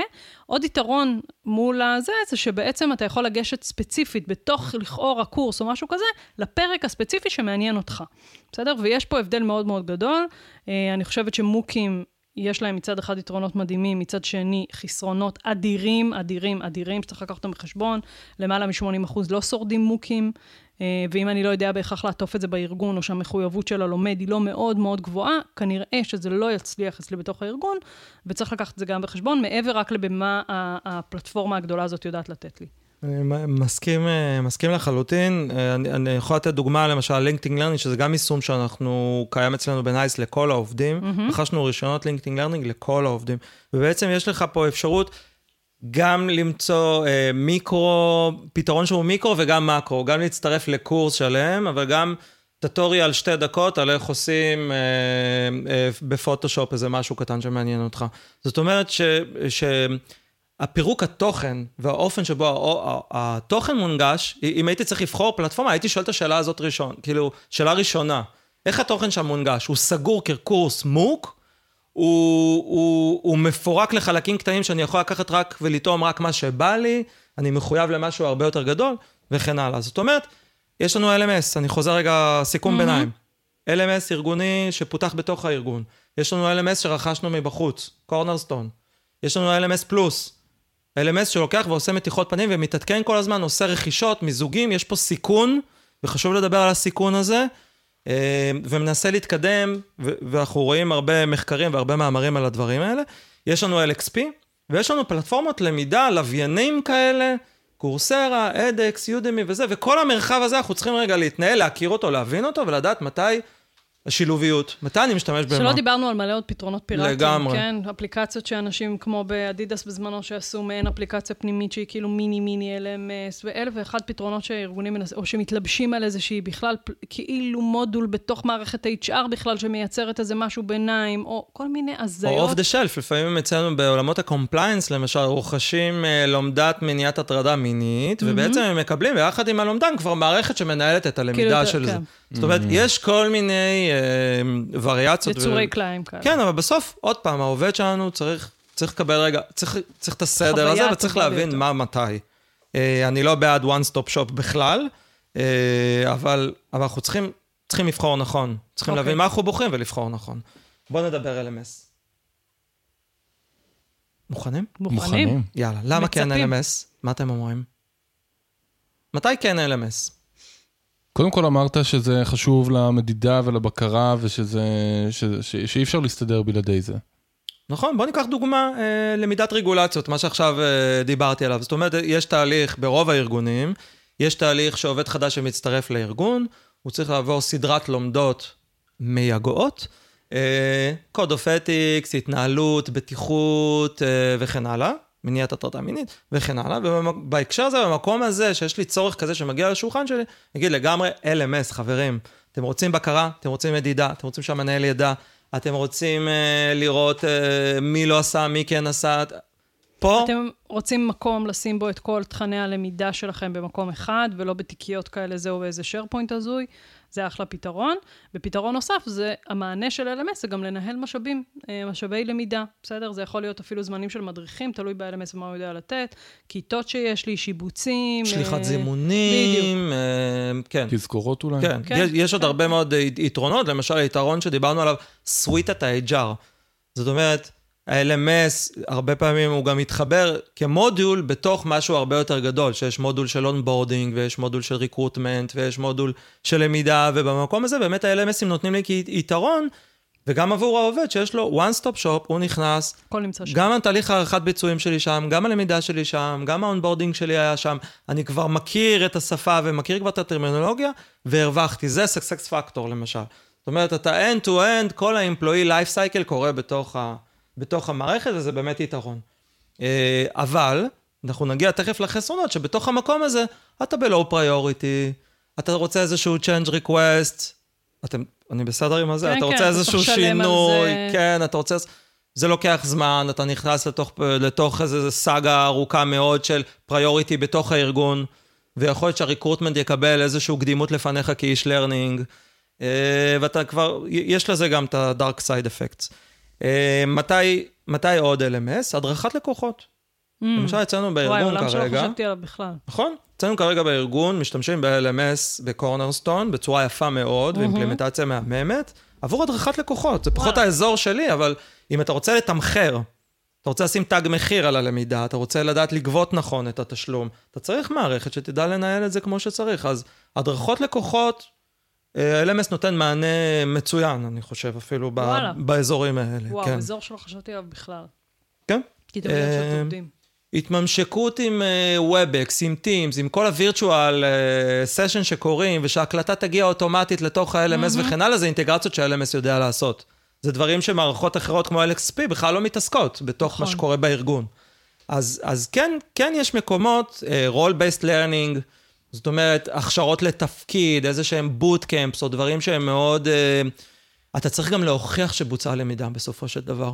יש מקומות שזה אפילו היבט משפטי, אתה צריך להוכיח שהלמידה פה בוצעה. העובד לא יכול לחזור ולהגיד, לא הכשירו אותי, לא אמרו לי, לא ידעתי, בטיחות וכן הלאה, קצת חוזר למקום הזה. בטח ארגונים רפואיים, ארגוני מזון, כל מי שאצלו הרגולציה היא באמת מאוד מאוד חזקה, הסמכות למיניהן, זה קריטי, ממש ברמת הקריטי. נכון. אה, יש, יש גם אה, אה, תהליכים שאתה רוצה אישור מנהל. מהמם. זאת אומרת, יש לנו פה איזשהו היצע לקורס, המנהל צריך to prioritize, להחליט, סליחה, מי בתוך הצוות עכשיו יוצא להדרכה. עכשיו, כולם נרשמו. אבל המנהל, בסוף יש לו איזה מנגנון אישור, אני מאשר ל-1 ו-2, סייקל הבא אני אאשר ל-3 ו-4. אז זאת אומרת שיש פה מנגנונים שאני מכבד אותם, הם מתנגשים לי מאוד מאוד מאוד ב-employee experience, אבל אני צריך לדעת כמנהל למידה, לא להספיד שום דבר. להכיל גם אותם. להכיל גם אותם. אני גם אוהב לומדות. זה לא אומר שאני לא... כאילו, כן. זהו, רינתי עכשיו שרפה אותך. לא, לא, אני- מתחילה פריחה מחודשת של לומדות חמודות. אה, זה בא. ביחד, LMS ולומדות. כן. אה, אבל אה, אנחנו צריכים לדעת להשתמש בזה בחוכמה, בתבונה. אם היום רוצים לעשות איזשהו פלייליסט על soft skills, חבר'ה, תשחררו את ה-LMS, מה פתאום? אתם צריכים באמת בקרה? כולם כל הזמן אומרים, לא, אבל אנחנו צריכים tracking, אנחנו צריכים data. סבבה, יש את זה במערכות אחרות, זה לא אומר שזה LMS. אפשר להגיע לידי נתונים, אפשר להוציא נתונים, צריכה והכל, לא חייבים LMS. תחשבו טוב טוב, מתי כן LMS, מה אתה מרוויח, מה אתה מפסיד, כל הזמן. כאילו אתה אומר שיש אה, יחידות מסוימות שאתה תשים אותן ב-LMS ויחידות מסוימות שלא תשים אותן, כי זה לא מעניין אותך למדוד? או שלא הבנתי או נכון? שאין לך אפשרות אפילו. אוקיי. או, זה, זה בהתאם לצורך שמגיע. אם הצורך עכשיו, ו- ולפעמים יש צורך שיש לנו קבוצת אנשים שאנחנו רוצים לתת להם העשרה, או שאנחנו רוצים לבנות להם איזשהו אה, מסלול למ- למידה שהם בוחרים בעצמם מה בא להם ללמוד. אז במקום הזה שאתה מאפשר, ואתה בא מאוד פתוח, וכל אחד מפתח את השריר שבו הוא חלש, והכל בגישה מאוד מאוד פתוחה, והמנהלים היום גם, בואו, אנשים גם נמצאים קצת ב vibe אחר לגבי למידה, זה, זה מאוד תרבותי. המערכת שאתה בוחר היא מאוד התרבות למידה שלך. אם אתה הכל מודד, והכל באישור מנהל, והכל דרך ה-LMS, התרבות הלמידה שלך היא גם די גיל כזאת. של למידה בירוקרטית. כן. שנמדדת, שנבדקת, שזה, עכשיו, גם למי יש זמן להתעסק עם כל הדאטה הזה? יש לך פרויקט שהוא בפוקוס, פרויקט שהוא הוא. הוא עכשיו צריך מדידה והוא רגולציה, אתה צריך לדווח אחר כך לביקורת וכן הלאה, תמדוד, שים אותו ב-LMS. אני לא אומר שלא. אבל אם אתה במקום של לתת פה חוויה, ולתת משהו שהוא קצת יותר משוחרר, ולתת לעובד לבחור מה הוא רוצה ללמוד, יש לך אפשרויות אחרות. אחלה. אחלה. עוד דבר קטן לגבי. LMS, עוד כן, דבר קטן כן. לגבי LMS, מדובר על חברות מאוד יציבות, חזקות, נמצאות שנים בשוק. אתה קונה LMS, אתה, אתה, אתה די בטוח בחוסן הפיננסי של אותו חברה. שתכף נדבר על, LX, על, על אה, LXP ונדבר בכלל על Skillsoft, או עוד דברים כן, כאלה. אז אתה, אתה יוצא לאיזשהו סיכון. עכשיו אתה פלטפורמה שאין אותה מספיק בישראל, לא מספיק זמן נמצאת בשוק. האם אתה כמנהל למידה שם החלטה עכשיו על שולחן מול ההנהלה, בא ומציע משהו, הוא לא mature enough. היה לא- את הדוגמה הקלאסית, ש... כאילו שזה לא קשור, זה לא LMS, כן, אבל היוניקורן, אה, מערכת אה, כמו זום בעצם, שאפשר לקיים עליה אונליין, שכמה וכמה אוניברסיטאות לימדו דרכה, והם קצת אחרי שהקורונה התחילה, הם בעצם אמרו, תקשיבו, אנחנו לא עומדים בזה, וסגרו את השלטר. אה, פחד אלוהים, תכלס, אז עשו shift מאוד גדול כבר למערכות אחרות, אבל זה, זה עוד התעסקות שעכשיו אתה צריך, דווקא בזמן הכי קריטי ומשברי. לגמרי, זה שיקולים הם רבים, באמת, כן. יש הרבה מאוד שיקולים, וגם מה שאתה שם אגיד- על השולחן הוא צריך להיות... אני אגיד רגע אמירה באופן כללי גורפת לגבי הדבר הזה, וזה תמיד ששואלים אותי על LMS. תמיד שואלים אותי על LMS כאילו אני מבינה בזה. ואני אומרת, אני לא מבינה בזה שום דבר, באמת. אני, אני שומעת המון מהארגונים מדברים על זה, אני זוכרת מחוויות שלי, אני רואה את זה המון בארגונים, אבל באמת ברמה של להבין ולשאול ולהסתכל על כל הדברים האלה שאתה, מביא, שאתה עכשיו אומר, אין לי מושג. וההמלצה הכי גדולה שלי, בגלל שזה מערכות שעולות עשרות, אם לא מאות אלפי שקלים, בסדר? קחו יועץ או יועצת שילוו אתכם בתהליך הזה, או לפחות בהתחלה שלו, ולא ללכת לבד, וזה כמו אה, ללכת לראות אה, מסוכניות רכב אה, ולשמוע איזה רכבים יש להם, שאתה לא מבין כלום ברכב בעצם, אתה רק יודע שאתה צריך אוטו. אז הם ימכרו לך את הדברים הכי יפים והכי מגניבים, ומלא דברים לא יגידו לך בכלל אם צריך או לא צריך. הוא ימקד אותך, יגיד לך, אוקיי, זה המערכת ה-HR שלך בארגון, אתה חייב שזה ידבר עם מערכת ה-HR, הנה שלושת האופציות שלך, בוא נשמע מה יש לכל אחד להציע. הוא כמו יועץ משכנתאות, הוא יודע לעשות לך סדר. ולא ללכת לפרויקטים כאלה לבד, כי זה באמת קופסה שחורה, שאנחנו לא תמיד יודעים להתייחס אליה, והמידע שאתה נותן פה הוא זהב. יש לנו גם מיפוי שעשינו, ב- אה, שינאי וערן עשו, אה, והסכימו שנפרסם את זה בלימי, מיפוי של כל המערכות LMS שזמינות היום בארץ, אנחנו נשים את הלינק הזה. אה, ו- וזה באמת, זה משהו שחייבים להבין רגע איך הוא עובד, ולשלם את הכמה אלפי שקלים הבודדים האלה ליועץ, בשביל שיחסוך ממך אחר כך את העשרות אלפי שקלים והכאב ראש והעצבים שאתה תוציא אחר כך. אה, לחלוטין. כ- כמה עולה להטמיע מערכת LMS? אבל אה, לישה. ביליון וחצי אה, אלפי שקלים. סתם, מלא כסף. כן? אנחנו מדברים על 4 מיליון שקל. מה? כמה זמן זמן? לוקח, כמה זמן אה. לוקח להטמיע מערכת LMS? כמה זמן? כמה אנשים מעורבים, כמה גורמים מעורבים, IT, והרכש, משאבי אנוש. ולשים אדמינים על המערכת הזו. זו מערכת כבדה. אתה צריך לחלק את האדמינים בביזנס יוניטס, אתה צריך לה- להחזיק את הדבר הזה, יש שפה חדשה פתאום. תהליכים שקרו בעבר בצורה אחרת באמצעות ה-LMS הם משתנים. זאת אומרת, כל השיקול מעבר לתקציב, זה גם הזמן. מרגע שהחלטת שאתה רוכש LMS עד הרגע שהוא באימפלמנטציה מלאה, ושהעובדים און בורד לתוך המערכת, ושמתחילים להשתמש בה, אתה צריך אה, נשימה מאוד מאוד ארוכה של לפחות... היה לי כאב ראש רק אה, מה... זה זה. כאב ראש רציני. במינימום זה שנה, אה, כן, במינימום כן. זה שנה, ומפה יכול- זה תלוי על מה נפלת וכמה נפלת, וזה גם, אני ראיתי ארגונים שהם, ואני לא צוחקת, שבע שנים בתהליך. ואני לא צוחקת. כן. דוגמה true אני story. שמעתי גם על מקרים דומים, זה, זה לגמרי שם. שחשבו ש, ואז זה, ולא נתנו להם, ואז עשו פרסה, ואז עוד פעם זה, ואז הלכו, ופיתחו מערכת שככה, וזה אז לא... וואו, סרט רע. סרט רע. כן, יכול להיות שהיום יש תהליכים יותר קצרים, לא חוויתי לאחרונה הטמעה של LMS ברמה האישית. ברוך השם, שהתהליכים- טפו טפו חמסה. כן, אחרי שדיברנו על כל היתרונות, אה, אורן, תרשה לנו טיפה ללכלך. לא, אז זהו, אז אני לא, כאילו, אין, אין אה, פתרון שהוא יותר נעים. אז מה הכותרת של הפודקאסט? משבר, אה, פלטפורמה. בוא נקרא אתגר פלטפורמות. אתגר, כן, אתגר. כן, אל תכבס את זה, זה. משבר רציני. זה משבר. זה משבר אם כי... אין אם- לנו מענה היום, איכותי, טוב, ועולי- עכשיו כאילו... מהיר. עכשיו עוד פעם, אנחנו שוב נשים disclaimer על כל זה. מאוד יכול להיות שיש ארגון שבאמת הצרכים שלו הם מאוד מאוד נקודתיים והכול בסדר, בעיקר בהיבטי רגולציה, בעיקר בהיבטי זימונים לכל מיני כאלה, קצת משאבים, קצת זה, יש היום אחלה מערכות שיודעות לתת לזה מענה, הכל טוב ויפה. בלי? LMS. שזה LMS, שהוא נותן לך יכולת עכשיו אה, לסדר את הכיתות, להוציא זימונים למפגשים, אה, ל- לארגן את המשאבים שלך, לשים את כל התכנים שלך, זה, אתה תסמן וי. אה, על כל אה, עובד שבאמת עשה את. החונך אפילו יסמן וי. מערכות מאוד פשוטות שיודעות לתת מענה סבבה, תשים בפנים מבחנים, תוציא תדריכים משם, הכל טוב. אני לא אציין שמות של LMSים, אבל יש כאלה. ו- ו- ויש ארגונים שזה נותן להם אחלה מענה, בסדר, קצת באגים פה, שם, אין מערכת מושלמת. אבל באמת, שאתה מתאר עכשיו צורך למידה כזה בנייס, או ניר, ש- ניר תדהר שתיאר נגיד אה, CyberArk, או כל מיני כאלה, בסוף, היום אתה צריך לייצר למידה שהיא נורא נורא גמישה. היא יודעת לתת מענה ממלא כיוונים, וואלה, כבר החלומות שלך כבר הרבה יותר מתקדמים, ואיפה אתה ואיפה המערכות האלה? ולמה אני צריך להקיז דם על, על מערכות שבאמת, זה אשכרה, זה לך תמצא, וזה כן מדבר ולא מדבר, ו-IT לא מסכימים לזה, וזה כן, יואו. כן, ועל חשבון מה זה בא? ההתעסקות שלך בהטמעה של אה, מערכת LMS, שבסופו של דבר, אה, הערך שאתה מקבל לעומת ההשקעה שלך, ב- כי כמנהל למידה, אתה מוביל את ה- את ההטמעה של המערכת, ועל חשבון מה זה בא? האם זה בא על חשבון פרויקט upskilling? האם זה בא על חשבון אה, למידה של העובדים? במה אתה מושקע? צריך. לחשוב, לחשוב על, כל ה, על כל ההיבטים, ואיזה תפקידי אדמין צריך גם לשים על הדבר הזה. נכון. אז יש אה, פתרון לכל הדבר הזה? שאנחנו יוצאים פה לקריאה של אה, בואו תפתחו, מה... יש, יש פתרון? יש אוקיי. פתרון? אוקיי. אנחנו, אה, יש... יגיע. אה, שי מוביל אותנו. יש, אוקיי. פת- יש אני פתרונות, ממתין, אני. פשוט אה, כן, סקרן לדעת האם צמא. יש...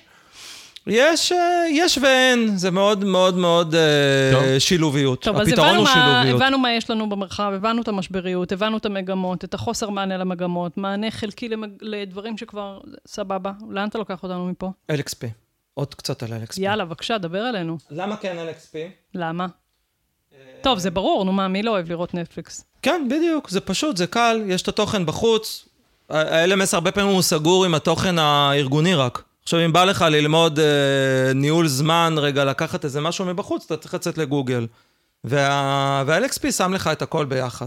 אגב, יש אפשרות גם ב-LXP להעלות תכנים ארגוניים, אבל שוב, ענייני אבטחה וכן הלאה, כל אחד יחליט... אז רגע, אה, אני, אני שנייה רוצה, זה אני לא מספיק מחודדת על ההבדל בין, שוב, LMS ל-LXP. בעצם אתה אומר לי ש-LMS, אין לו, LXP, סליחה, אין לו יכולת של ניהול משאבים ארגוניים, הקלאסיקה הזה. נכון. אין היום LMS ים שעושים כאילו בעצם. גם וגם? נכון, בדיוק, הוא front-end, הוא, הוא איזשהו... הוא רק ל user, ל- ל- ללומד.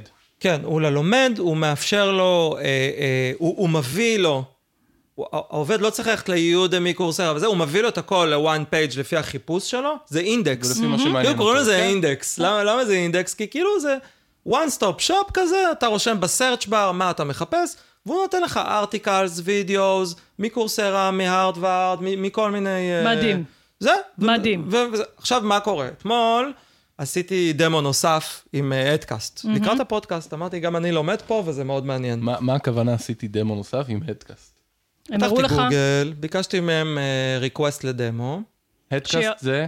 אה, LXP, סליחה. אה, אוקיי. שהם, כן, זה סליחה. כאילו הם נותנים לך לחוות בעצם ולנסות את המערכת. דמוים. מאוד אה, נפוצים בעולם של מערכות, מסתבר, כן. אני גיליתי את זה גם רק השנה, אבל זה מאוד נפוץ, ואתה בעצם נותנים לך ממש רגע להתנסות, לחוות, לשאול שאלות על זה, נורא תלוי כמה הם רוצים למכור ומה הפלטפורמה שלהם לזה, אבל כן, זה טעימות. דמו בגדול. נות- עושים לך. באמת איזושהי הצגת תכלית של אה, מה המערכת מסוגלת לעשות, לאן, איך זה נראה בהיבט המשתמש, איך זה נראה עבורך כ- אדמין. כאדמין או כמנהל למידה, מה היתרונות ומה החסרונות. אבל מה, מה הבנתי היום? מה הבנתי אתמול? ש, שמתוך כל האופרינג העשיר הזה מבחוץ, בעצם אני כמנהל למידה צריך לנהל מאחורי הקלעים את כל ההסכמים עם הספקים השונים. זאת אומרת, אם יש לי רישיונות לכל העובדים ל LinkedIn Learning, סבבה, מעולה. עובד שלי שייכנס לתוך ה-LXP, הוא יראה כרגע רק את הלינקים. offering של LinkedIn Learning, הוא יראה הכל. אבל שיהיה לו offering של LinkedIn Learning, זה ייכנס לו אוטומטית, seamless כזה. אבל אם יש שם משהו שהוא Coursera, ואין לי license ים אה, ל Coursera ל עובדים אוטומטיים, פה העובד צריך להתחיל, אני צריך להתחיל לחשוב איך אני משלם רגע, עבור אז- העובד את ה license לקורס אז מה, הספציפי. אני כאילו אמצא את זה, אני אראה את זה, אבל מה, כאילו באפור או כמו מנעול כזה? זה כמו שתיכנסי לקורסרה בעצמך. הבנתי. את תקבלי איזשהו דף שאומר לך 30 יום חינם, בואי תנסי אותנו בקורס אחד, יש כל מיני מנגנונים שיעשו הכל כדי לבלבל אותנו, אבל בסופו של דבר, שתגיעי לקורס והם לא ולסרטיפיקציה- בעצם מוכרים חבילה הוליסטית שלמה לכל הדבר הזה? אז יש כל מיני מודלים עסקיים, צריך להבין את זה טוב טוב טוב. וואו. אה, זה קצת מבלבל, כי זה נשמע נטפליקס, אבל דמייני שאת נכנסת לנטפליקס, ויש שם איזה סרט פתאום, שאומר לך, סטופ, דיסני." זה בתשלום של דיסני, של אמזון, הוא אומר לך, זה, זה לא אני, זה הוא. עכשיו, עוד פעם חוויית העובד, אז מה עשינו בעניין הזה? הבאנו אותו לשוקת שבורה. אני כבר לא חושבת על משכנו עובד, אותו, אני רק חושבת. על מנהל הלמידה, כוסוך טוב. אכלו טרס!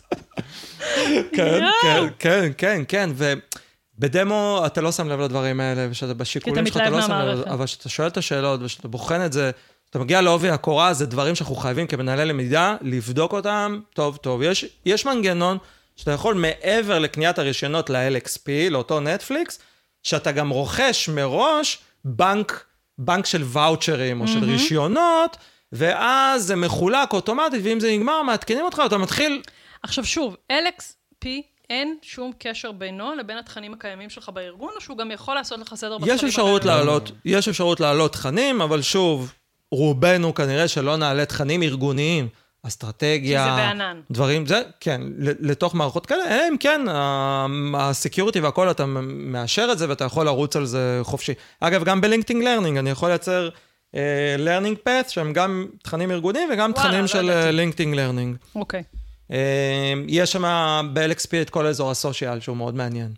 זאת אומרת שאני יכול לראות איזה עובדים בתוך הארגון צרכו את אותו קורס כמוני, ואני יכול גם להתכתב איתם תוך כדי זה. אני יכול לראות recommendation, יכול לראות כמה המליצו, כמה לייקים יש לארגון הזה, לקורס הזה. זאת אומרת שזה, שוב, אנחנו חוזרים כל רגע לנטפליקס, אבל זה הכי קל לנו כנראה להבין. מדובר פה על משהו שהוא layer נוסף ל-LMS, הוא לא מחליף את ה-LMS בדברים הרגילים, אבל הוא כן נותן לנו הצצה החוצה, הוא כן נותן לנו offering מאוד מאוד עשיר. אני, אני, אני בספק אם יש, עד כמה אנחנו מסוגלים, אפרופו להטמיע עוד מערכת, להטמיע עוד שפה, לרתום את כל הגורמים לתוך הדבר הזה, Security, IT, לעשות לא שם. אינטגרציות עם המערכות הקיימות. זאת אומרת, אם אני היום, בואו ניקח אה, דוגמא, אם אני ארגון שאין לי כמעט הדרכות פנים-ארגוניות, רוב הדברים שלי הם החוצה, אוקיי? ואני רוצה לתת את זה לעובדים שלי, LXP מבחינתי זה פתרון מצוין. פתרון טוב, צר, צריך לבחון... לבחון אה, אותו. כן, צריך לראות שהמנגנון הפרסונליזציה שם, למשל, זה משהו שגם בדקתי אותו, הוא, הוא, הוא מבוסס על traffic. זאת אומרת שאם יש עכשיו איזשהו מנגנון בגוגל ששם איזשהו article ב traffic מאוד מאוד גבוה, כי מישהו שילם למישהו, Mm. זה יגיע ב recommendation לעובד שלי כה- כה article הכי טוב בעולם.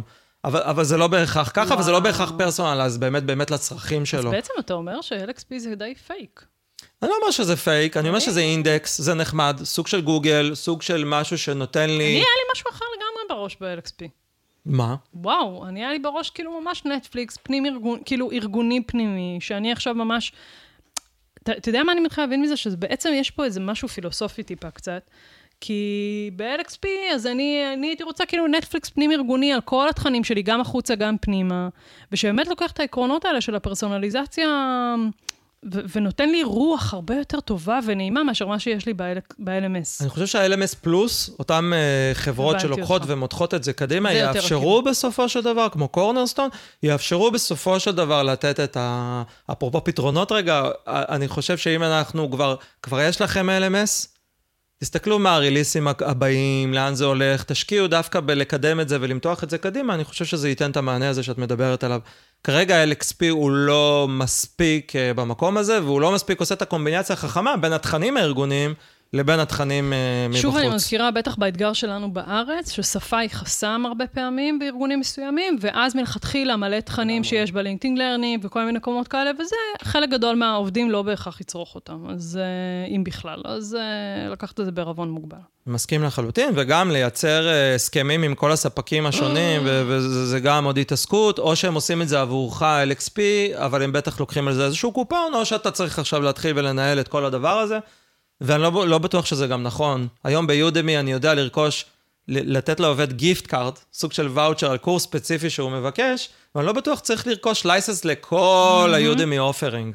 זאת אומרת שגם פה בהתנהלות צריך להבין מה יותר חכם עבורי. יכול להיות שאני מעדיף לעבוד עם LinkedIn Learning בנפרד, עם Udemy בנפרד, ולהיות אני האוצר. אני לא יודע מי הוא האוצר של LXP, אני לא יודע על מה הוא חשב. אני רוצה לתרגם את האוצרות ל-DNA הארגוני. אני לא רוצה שהאוצרות... בואו, חבר'ה, אנחנו כבר לא מפתחים, כן. אנחנו עושים אוצרות, אז גם את האוצרות אנחנו... מה, אתה מדבר ואתה יודע מה רץ לי בראש? אני לא חתמתי על זה כשנכנסתי לתפקיד הזה. באמת, לא חתמתי על זה, אני מנהל למידה, לא חתמתי על התעסקות כזאת מטורפת במערכות, ב... ב, ב באינטגרציה, בכן להבין מה זה, והרישיונות האלה, ו... אה, העיף, כאילו, כן. וואו, אני כן. יודעת לכתוב מטרות. בדיוק. סליחה, אני יודעת לעשות בשקף אבחון. עיניים. כן, מה קורה פה? בואנה, כן. זה משוגע. כן, אני מקווה שהדיון שלנו... אה, לא ירפה את ידיהם של. הוא לא מרפה, זה אתגר, אנחנו לא מבואסים מזה, אנחנו לוקחים את זה קדימה, אנחנו יודעים להסתכל על זה, אנחנו יודעים לחקור את זה, ואנחנו גם צמאים לראות לאן התעשייה תלך, זה מאוד מעניין. כן? כן, וואו, אותי זה אה, מרתק. הפערים בינינו מאוד גדולים. עשה לך פפטוק אבל. כן, חבל, אז מה? הרים, הרים, טפח לי על השכם. אוקיי, כן. מה עוד? אתה רוצה לספר לנו ולבאס לנו את ה... בואו בוא נחשוב על. פתרונות, אז מה עושים? וואי. אז מה עושים? אני, עושים? בגדול, הגישה שלי היא זה keep it simple. בסדר? לא, בלי לסבך, בלי יותר מדי עכשיו להיכנס לאזורים. שנייה תמפו רגע את כל האתגרים שלכם, תבינו שנייה את השנה שאתם הולכים אליה. מצד אחד, אתה לא יכול היום להיות בלי מערכת שיודעת לקדם למידה באשר היא, על אחת כמה וכמה למידה דיגיטלית. כי ארגונים שהיו בלי המערכות האלה, לדוגמה עכשיו בקורונה, בואנה, הם אכלו את, אכלו אותה. כאילו, לגמרי. התחילו אשכרה לשלוח PDFים לעובדים, בסדר? כאילו, לנהל למידה בכל מיני זה וזה וזה. אז זה פעם אחת. עם כל זה, בעיניי, זה צריך להיות מאוד פשוט. יש לך מערכת HR, אתה הבנת לאן אתה רוצה ללכת, לקחת רגע יועץ, ת, תבין מה הדרך הכי פשוטה שאתה יכול להגיע מנקודה A לנקודה B. לא להתחיל לסבך את זה.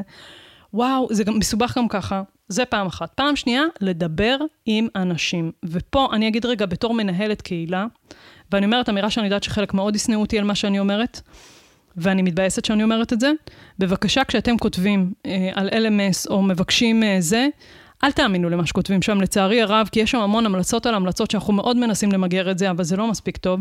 לכו לקולגות שאתם יודעים שעובדים בארגון, תלכו אליהם, תקבעו איתם פגישה, שיראו לכם את ה-LMS, איך הוא עובד, שיספרו לכם את כל הכאבים האמיתיים של ה-LMS הזה, ופתאום אתה תגלה שאה, בשביל הפיצ'ר הזה, בשביל להרחיב את היכולת זיכרון של המערכת, אה, ברור, אתה צריך לשלם על זה עוד 30 אלף שקל, מה זאת אומרת? אה, לא הבנת את זה באותיות הקטנות? דברים שאין מצב שאתה תדע אותם מהספק.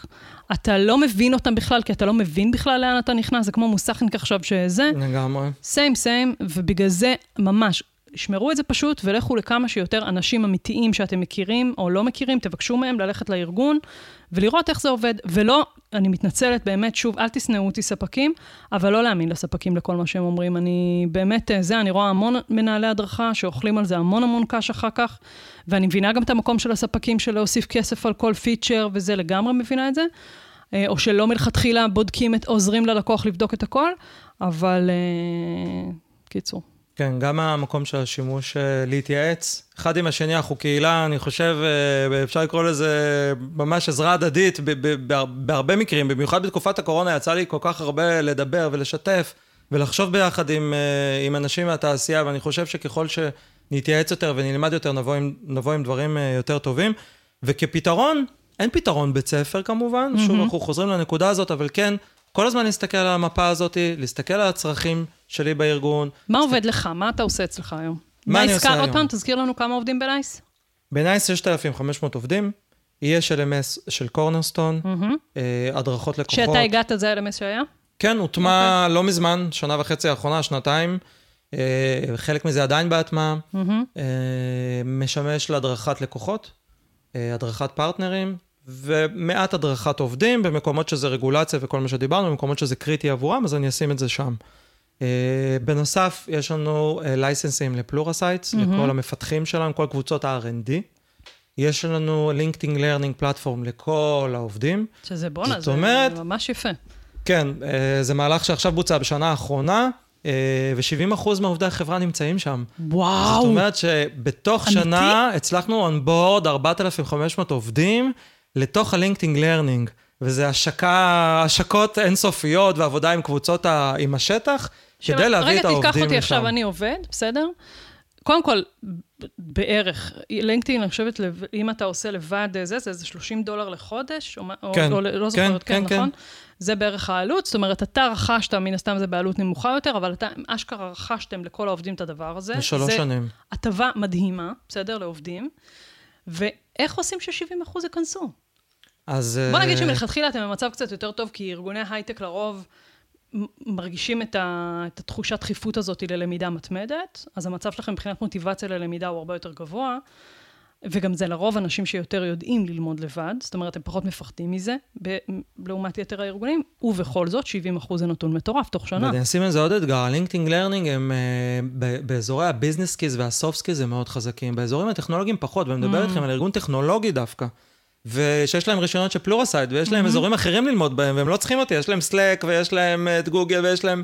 אה, המפתחים לא מחכים לשי פלד מההדרכה שישלח להם לינק ללמוד, בואו, בואו, בואו, בואו נרד רגע. מהעץ הזה. אבל בכל זאת, יש פה שיתוף פעולה עם LinkedIn.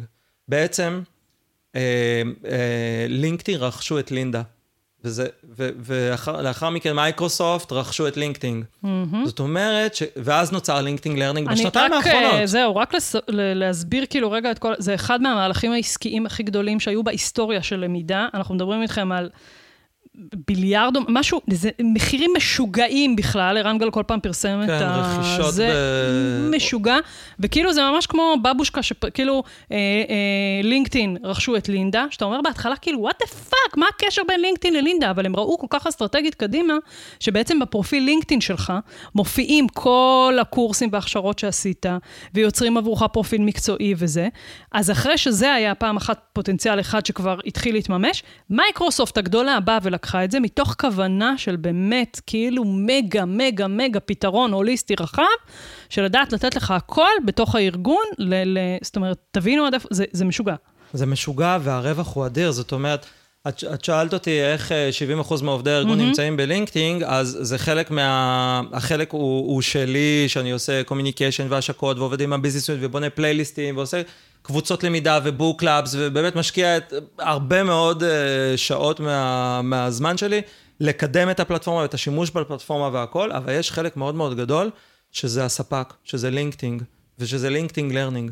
מה שקורה בעצם, יש לנו ב LinkedIn 650 מיליון ויותר משתמשים. כל הנתונים של המשתמשים, וה skills שהם בוחרים, והרגלי הצריכה שלהם, ואיזה קורסים הם צרכו, מגיע אליי חזרה כדאטה מה קורה בתעשייה. וואו.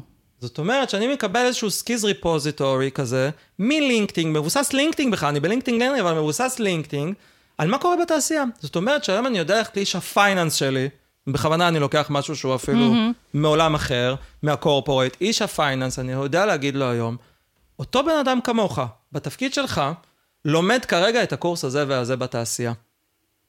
זה תחשבו משוגע. מה קורה בעולמות טכנולוגיים, תחשבו, מנהלי למידה, מעניין אתכם מה, במה היום מושקע מנהל הלמידה ב-AT&T בארצות הברית? מעניין. בטח. זאת אומרת שבתוך ה LinkedIn Learning, כשאני עכשיו מחפש קורס, אני רואה האם הקורס הזה recommended על ידי אנשים שהם כמוך. שלי בכלל. ואפרופו, אני יודע לשתף את הסרטיפיקציה שלי בתוך, ה... בתוך הפרופיל שלי ב LinkedIn, אבל אני מקבל דאטה, ובכלל אני מקבל סביבה עם הרבה מאוד וובינארים ו round tables, וסביבה שהיא מאוד מאוד תומכת מהספק. הוא מכניס אותי לתוך העולם הזה בכלל של social learning זאת אומרת, וקבוצות הוא למידה. נותן לך ערך מוסף, הרבה יותר גבוה ממה שיכולת לבקש. אני אגיד גם אמירת צד, שלינקדאין מוציאה אה, פעם בשנה דוח למידה מאוד מאוד מפורט ויפה אפילו, ממש כיף אה, לעבור עליו. בשנתיים האחרונות זה היה דוח מאוד מאוד מלמד, על איזה, איזה למידה אנשים צורכים, מה מעניין מנהל- מנהלים. בסקר תעשייה, גם העולמי וגם הישראלי האחרון שעשינו בלימי, ממש השתמשנו בנתונים שם, יש שם נתונים אה, משוגעים. מדהים. יכול להיות שזה גם חלק מגמתי. יכול להיות ברור. שאתם יודעים, כל, תראה, כל מחקר צריך רגע לקרוא אותו. אה, בקריאה זה, כבר, ביקורתית. זה רק למידה דיגיטלית, זה רק בדיוק, בפלטפורמה mobile, זה הכל, וזה. פתאום, כן. סוג של ענפים שמשתמשים בתוך הדבר הזה, ובכל זאת, זה נתונים נכון. שאי אפשר להתעלם מהם. לגמרי. אני, אני יכול לתת לכם באמת הרבה מאוד אה, דוגמאות. למשל, שבוע שעבר הייתה לי פגישה עם, ה, עם, ה, עם האנשים שאני עובד איתם ב LinkedIn Learning, והם פשוט בנו לי מצגת, הציגו לי מצגת, של מה מצב הארגון שלי ביחס לתעשייה, מבחינת. ה skills. הם אמרו לי, הארגון שלך מושקע מאוד ב cloud. אמרתי להם, אני יודע. הארגון שלך אבל לא מושקע באלף, בית וואו. וכל התעשייה, וה, וה, והם גם ממפים לי מי המתחרים שלי. IBM, לא משנה, הם ממפים מי המתחרים של NICE, לא של שי, של NICE, ואומרים לי, תקשיב, הם לומדים את האזורים האלה והאלה. זה כמו הלוחש לסוסים של, אה, לא שאתה סוס חלילה, כן? אבל אה, של כזה, של עולם הלמידה, כאילו הוא בא ואומר לך זה, ואחר כך אם אתה חוזר עם זה להנהלה, זה בואנה, זה משוגע. זה משוגע. זה משוגע. זה, אני, אני, כאילו ברמה האישית, אני, אני גם... אני גם נכנס לזה, כאילו, הם לא שולחים לי דוחות ואני מתעלם במיילים, אני נמצא שם, נמצא ב round tables, אני מגיע לכל השולחנות עגולים, גם גוני מטבע תמיד נמצאת שם, וניר תידר, ודיברנו על עוד כמה נפשות.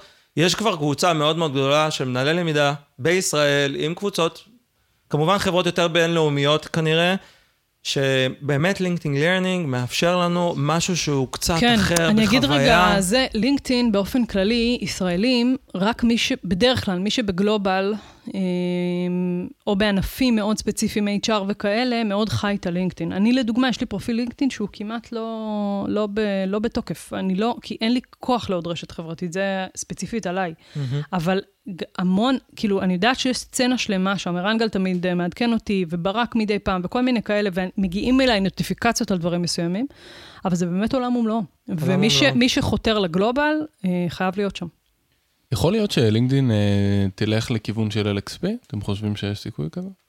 או חברה לא כמו... בטוחה שיש לה צורך. אה, תשמע, זה בדרך, אני, אני כן חושב שיש, ש, ש, שזה שם, כי גם הקורסים שנמצאים היום תחת הכותרת LinkedIn Learning, זה גם קורסי בית שהם מפתחים בעצמם, אבל זה גם קורסים שהם עובדים עם האוניברסיטאות הגדולות בעולם, וזה גם קורסים שהם כבר מתחילים ונכנסים לכל מיני שותפויות עם חברות אחרות. למשל, הם עשו עכשיו קשר אה, עם אה, גלינט. גלינט זאת uh, מערכת ליצירת uh, uh, uh, סקרים פנים-ארגוניים, mm. ובכלל uh, uh, מה שנקרא ה-ISAT, הסקר הארגוני השנתי. וזאת אומרת שהוא מחבר מאוד גם את תוצא, תוצאות הסקר ולמידה. זאת אומרת... הוא לאט לאט הופך להיות הגוגל של עולם הלמידה, וזה בדיוק. די מטורף. ויש שם פרסונל... פרסונליזציה? בתוך ה... הפרסונליזציה באה בכמה היבטים. קודם כל, הוא, הוא מזהה אותך בתוך הארגון, יש אינטגרציה למערכות הארגוניות. דבר שני, אתה יכול לחפש אצלנו, למשל, ב Cornerstone, התוצאות חיפוש שאתה מקבל, חלק מהתוצאות זה LinkedIn Learning, זה לא הכל רק ה... זה, זאת אומרת שכבר מתחיל להיות איזשהו קשר בין העולם. הבחוץ לעולם הפנימי. אז מה חסר לו כדי להיות LXP? מה? חסר, מה חסר לו כדי להיות LXP? אה, אני חושב שקודם כל הערוץ היחיד שמשודר שם זה וידאו. אוקיי. אם אני בן אדם שבא לי פודקאסט, או בא אוקיי. לי מאמרים. אה, ארטיקה, אז מתחילים שם לשים קצת פודקאסטים, אבל זה ספרים. לא, זה לא הפורמט של פודקאסט, זה בעצם וידאו שאתה רק באודיו שלו. אה, אז הערוץ הוא די צר מבחינת האפשרויות. שיטות למידה. מה אתה רוצה, כאילו, איך אתה אוהב ללמוד, לקרוא, אז, אז זה עדיין לא שם. אני כן קצת שומעת ביקורות שלא כל המוצרים שם מאוד איכותיים, זאת אומרת, כן יש שם תוצרים, אני גם חייבת להגיד, שזה גם עניין של סגנון, אה, לא סגנון למידה כסגנון, זה סגנון יותר של איך אתה מלמד, כי יש שם המון המון מוצרים שלי כבר יצא להתנסות בכמה מהם, בטח בעולם הלמידה, שוואו, כאילו, נשמה, כפרה. וואי, היא עומד, talking head, כאילו ראש עומד ומדבר, וכאילו, אפילו בקושי מצג, השקפים מתחלפים, ואתה אומר, די, אני לא רוצה את האיכות הזאת. זה כאילו, התוכן קצת משעמם, נורא תיאורטי, זה טיפה מבאס, כאילו, זה צריך להבין שלא כל המוצרים שם הם מוצרים טובים. מצד שני, ההיצע מאוד לוקח, הפרסונליזציה הזו שהם נותנים לך, שכן יש שם מוצרים פצצה וטובים. אתה מקבל נתונים של 600, לא יודעת מה מיל... זה משוגע, זה משוגע. יש לא הרבה זה. קונספטים גם. יש שם קודם כל 16,000 קורסים ויותר. משוגע. יותר. והם גם מתחילים עכשיו לייצר כל מיני קונספטים, זאת אומרת שהם, למשל יש קונספט של ביג טינק, ומביאים לידרים מאוד גדולים בתעשייה שמדברים על נושא מסוים. זה כבר לא רק מרצה מדבר על נושא, אלא מביאים זוויות שונות, מביאים advices, טיפים, יש קורס שהוא אקסל טיפס, כל שבוע נשלח טיפ למי שנרשם בקורס הזה, והוא מקבל את זה בדחיפה. זה דברים שהם מרתקים, זה דברים שאתה... כיפים. יש ארגונים שמחזיקים את זה בעצמם, נכון, וחבל. נכון. יש פה ידע בתעשייה, הכל פה הוא חינמי. עולמי. אתה יכול להריץ את הוידאו למהירות גבוהה יותר, יש לך אה, תרגום, אתה יכול to download חלק מהווידאוים, אתה יכול להשתמש באפליקציה ולהשתמש ב-PC והפסקת פה ואתה ממשיך שם. כי יש איזשהו עושר רב של זה, אבל רגע אני רוצה לחזור לפתרונות. הפתרונות מדברים על שילוביות, הפתרונות אומרים בוא תסתכל על הצורך ותבחר את המקום, את המקום הנכון, ובוא תשתמש בנכסים הארגוניים הקיימים. זאת אומרת שאם דיברתי עם מפתח שהוא בכלל חבר, הוא אומר, אתה יודע, אני בכלל כבר לא במיילים, אני לא יודע מה זה Outlook, אני כולי בסלק. עכשיו, אנחנו משקיעים בתקשורים ושולחים, ואנשים לא פותחים, אנחנו לא מבינים איפה, איפה ה-R&D. למה אנשים לא במיילים? אנשים כבר בעולמות אחרים, אנחנו צריכים להכיר תסביר רגע, את זה. סלק, כי רוב האנשים לא אין להם מושג מה זה. סלק זה בעצם מערכת... זה מערכת ל- לעבודה שיתופית עבור מפתחים, ש... שזה גם open source, הם משתפים שם את הקודים שלהם, את העבודה שלהם המשותפת, זה גם הצ'אט וגם החומרים וגם הפגישות, הכל קורה במקום אחד. זה גם ה Teams של מייקרוסופט הולך למקום הזה, וגם בנייס הטמענו עכשיו את ה Teams של מייקרוסופט. זאת אומרת שאנשים עכשיו נמצאים באיזשהו, ובואו נבין את זה, נמצאים בפלטפורמות עבודה שיתופיות, ששם קורה גם ה-virtual אה, meeting, מהמם. שם יש צ'אט לכל פגישה, ההקלטה של הפגישה עולה לפגישה, יש שם מקום לשים את כל המסמכים הרלוונטיים לפגישה, זאת אומרת, הם נמצאים בתוך בועה, one stop, עכשיו, איך אני כאיש למידה, יודע לשם. להיכנס לכל הקבוצות ולהציע להם שם את ה LinkedIn Learning הרלוונטי, אם הקבוצה הזאת מתעסקת עכשיו ב cloud, או בסיסקו או whatever, אני צריך לבוא כמנהל למידה, לבקש להיכנס לקבוצה הזאת, להציע להם שם מקומות למידה, לראות על מה הדיון, לראות איך אני יכול לתת ערך, ללכת ל Slack, לראות על מה הם מדברים שם, open source, יש לי, יש לי משהו על open source, security code, יש לי קורס ב LinkedIn על security code, ולבוא ולהשתמש בנכסים הארגוניים, זה אחד. יש את הפורטל הארגונים, רוב הפורטלים הארגוניים זוועת עולם, נכון. אבל אין מה לעשות. שם הארגון נמצא, שם אנשים משוטטים, שם נמצא הלינקים וה-useful information, הכל נמצא שם, העובדים. החדשים נמצאים שם. בואו בוא, בוא, בוא נשים את עצמנו גם במקומות האלה. זה רגע, אני אומרת, ממש. ברמה הפרקטית, איש למידה שאין, או יחידת למידה שאין לה נוכחות בפורטל הארגוני, בעייתי קצת, לא קצת, בעייתי מאוד אפילו, וצריך לבדוק את זה, על אה, למה, ו- ואם יש לי שם, לא יודעת, pop-up קופץ, יש לי מקום שאפשר משם לגשת. איך, איך אנשים ניגשים בסוף ללמידה הזאת? צריכים ללכת לח, לחפש אותה ב-T's and Mo בשביל להגיע למערכת, או שבאמת כשאני נכנס לפורטל, אני די מהר מבין איפה היא נמצאת. נכון, בסוף אח- אחד האתגרים, אגב, המרכזיים של כולנו זה, אתה, אתה שומע בשולחנות עגולים, ואני עושה כאלה עם עובדים, אומרים, איך אני מגיע לקורס, איפה זה בכלל? כאילו, הכי בסיס, חבר'ה, איפה נפל, איך נפלנו? איך, אבל- איך אני מוצא קורס על? כאילו, מה? אפילו, אנחנו עדיין אפילו שם. אם, אני, אם אני אפילו לא בעולם של למידה דיגיטלית, ואני רק בעולם של למידה פרונטלית, איך אני יודע מתי נפתחות הרשמות לקורסים? ומה, זה רק דרך המנהל שלי? אה, רק המנהלים הם אלה. שרושמים אותי? כן. ו- וכאילו, השקיפות הזאת לעובדים, היא חייבת, גם אם רק מנהלים מאשרים, עדיין צריכה להיות שקיפות לעובדים. אה, ושהיא תהיה באמת מאוד מאוד נגישה. גם המיילים שאני שולח, אם אני בוחר לשלוח במייל, שהכותרת שלהם תהיה כותרת מושכת ומעניינת, ולדבר בשפה מאוד נגישה, ובאמת להציע את הערך הכי טוב. אתגר, אתגר רציני. יש עוד דברים שלא אמרת על אה, פלטפורמות למידה? יש עוד, אנחנו צריכים עוד... אה, אנחנו צריכים לעשות. את זה כל הזמן. רגע, אני חושב שאפרופו, אנחנו נמצאים בנקודת זמן מסוימת, אנחנו נמצאים בנקודה כזאת שיפוטית רגע, שמסתכלת על LMS, מסתכלת על XP, מסתכלת על הפלטפורמות האחרות, וזה, וזה דיון שהוא נכון להיום. ו- וזה כל הזמן זז, אנחנו כל הזמן צריכים להתעדכן, ואנחנו כל הזמן צריכים לחזור לדיון הזה ולהגיד, רגע, הנה יש פה שינוי, ופה יש פיצ'ר חדש, ופה חברה נפלה, ופה חברה נפתחה, ופה יש הזדמנות, אנחנו צריכים להיות זריזים, גמישים, ולא לנסות לעשות חינוך שוק, אני לא אוהב את המילה הזאת בכלל, חינוך שוק. להטמיע LMS, להטמיע LXP, עכשיו לחנך את כולם לשפה אחת. לא, בואו נהיה יותר זריזים, יותר גמישים, שחרר שליטה. איפה שזה קריטי, נשים את זה בקריטי, אבל איפה שזה פחות, בואו נהיה יותר ידידותיים. בסך הכל, עד שבן אדם מתפנה זמן ללמידה, עד שהוא בא כבר עם המוטיבציה ללמוד, עכשיו בוא תיתן לו את זה בצורה הכי נעימה, בגישה הכי מתאימה, במהירות שהוא צריך. אני מסכימה איתך. תגיד רגע, שאלה הצידה, היית צריך לשכנע אצלך בארגון לקנות רישיונות ל LinkedIn Learning? היו רישיונות, אה, אה, היה בנק רישיונות, לא לכל העובדים. אה, לא, לא הייתי צריך, כאילו, בדיון מאוד קצר, אני חושב, אה, הצלחנו כי באמת... יש הרבה ארגונים שממש צריכים לשכנע הנהלה. אנחנו צריכים, אה, דיב... כאילו... אני אגיד זה- לך- מה, מה הנקודה, היכולת שלך to promote it ולתקשר את זה ולהוסיף את זה לתוך תוכניות עבודה או לתוך קורסים שאתה מפתח עכשיו, לתת הרחבות דרך LinkedIn Learning, אם אין לך רישיונות לכולם, אתה תתחיל להתעסק עם זה עכשיו בבודדים, ואתה גם לא יכול לעשות השקה ארגונית. ביקשו לך ממש להציג ROI על דבר כזה? כן, כל הזמן, אני נמדד כל הזמן, אני מציג נתונים של LinkedIn Learning כל רבעון. אה, ב- בסיום הרבעון אני מציג את הנתונים, כמה למדו, כמה השתתפו, כמה users חדשים יש לנו, כמה עובדים חדשים משתמשים בכל מיני פילוחים כאלה ואחרים, אה, ואני מאוד אוהב את זה שזה כזה. אבל מה, ברמת ה... מה, אוקיי, אז עשו. נו, ו... מה, ברמת 50 האפקטיביות? אחוז מהעובדים ברבעון האחרון צרכו תכנים של בלה בלה בלה בלה בלה בלינקדאין ארלין, איזה יופי וזה. סבבה, אני יודע את הנתון הזה. מה זה נותן לי כביזנס? שואלים אותך את זה? או שזה פשוט מבינים את הערך של זה? זה, זה תלוי באיזה רמה. למשל, אם אנחנו עכשיו, אה, האתגר שלנו הוא לייצר אה, אה, סרטיפיקציות לכל הצוותי מפתחים בעולמות ה cloud. וזה צורך שהוא מגיע בכלל מה business. לקוח חדש שרוצה לעבוד עם נייס, הוא, הוא גם רוצה לדעת ש, שאתם certified, שאתם לא צוות עכשיו שהתאסף ולמד לו cloud, ו, ואנחנו לפעמים מציגים את הנתונים האלה אפילו, עבור ה business.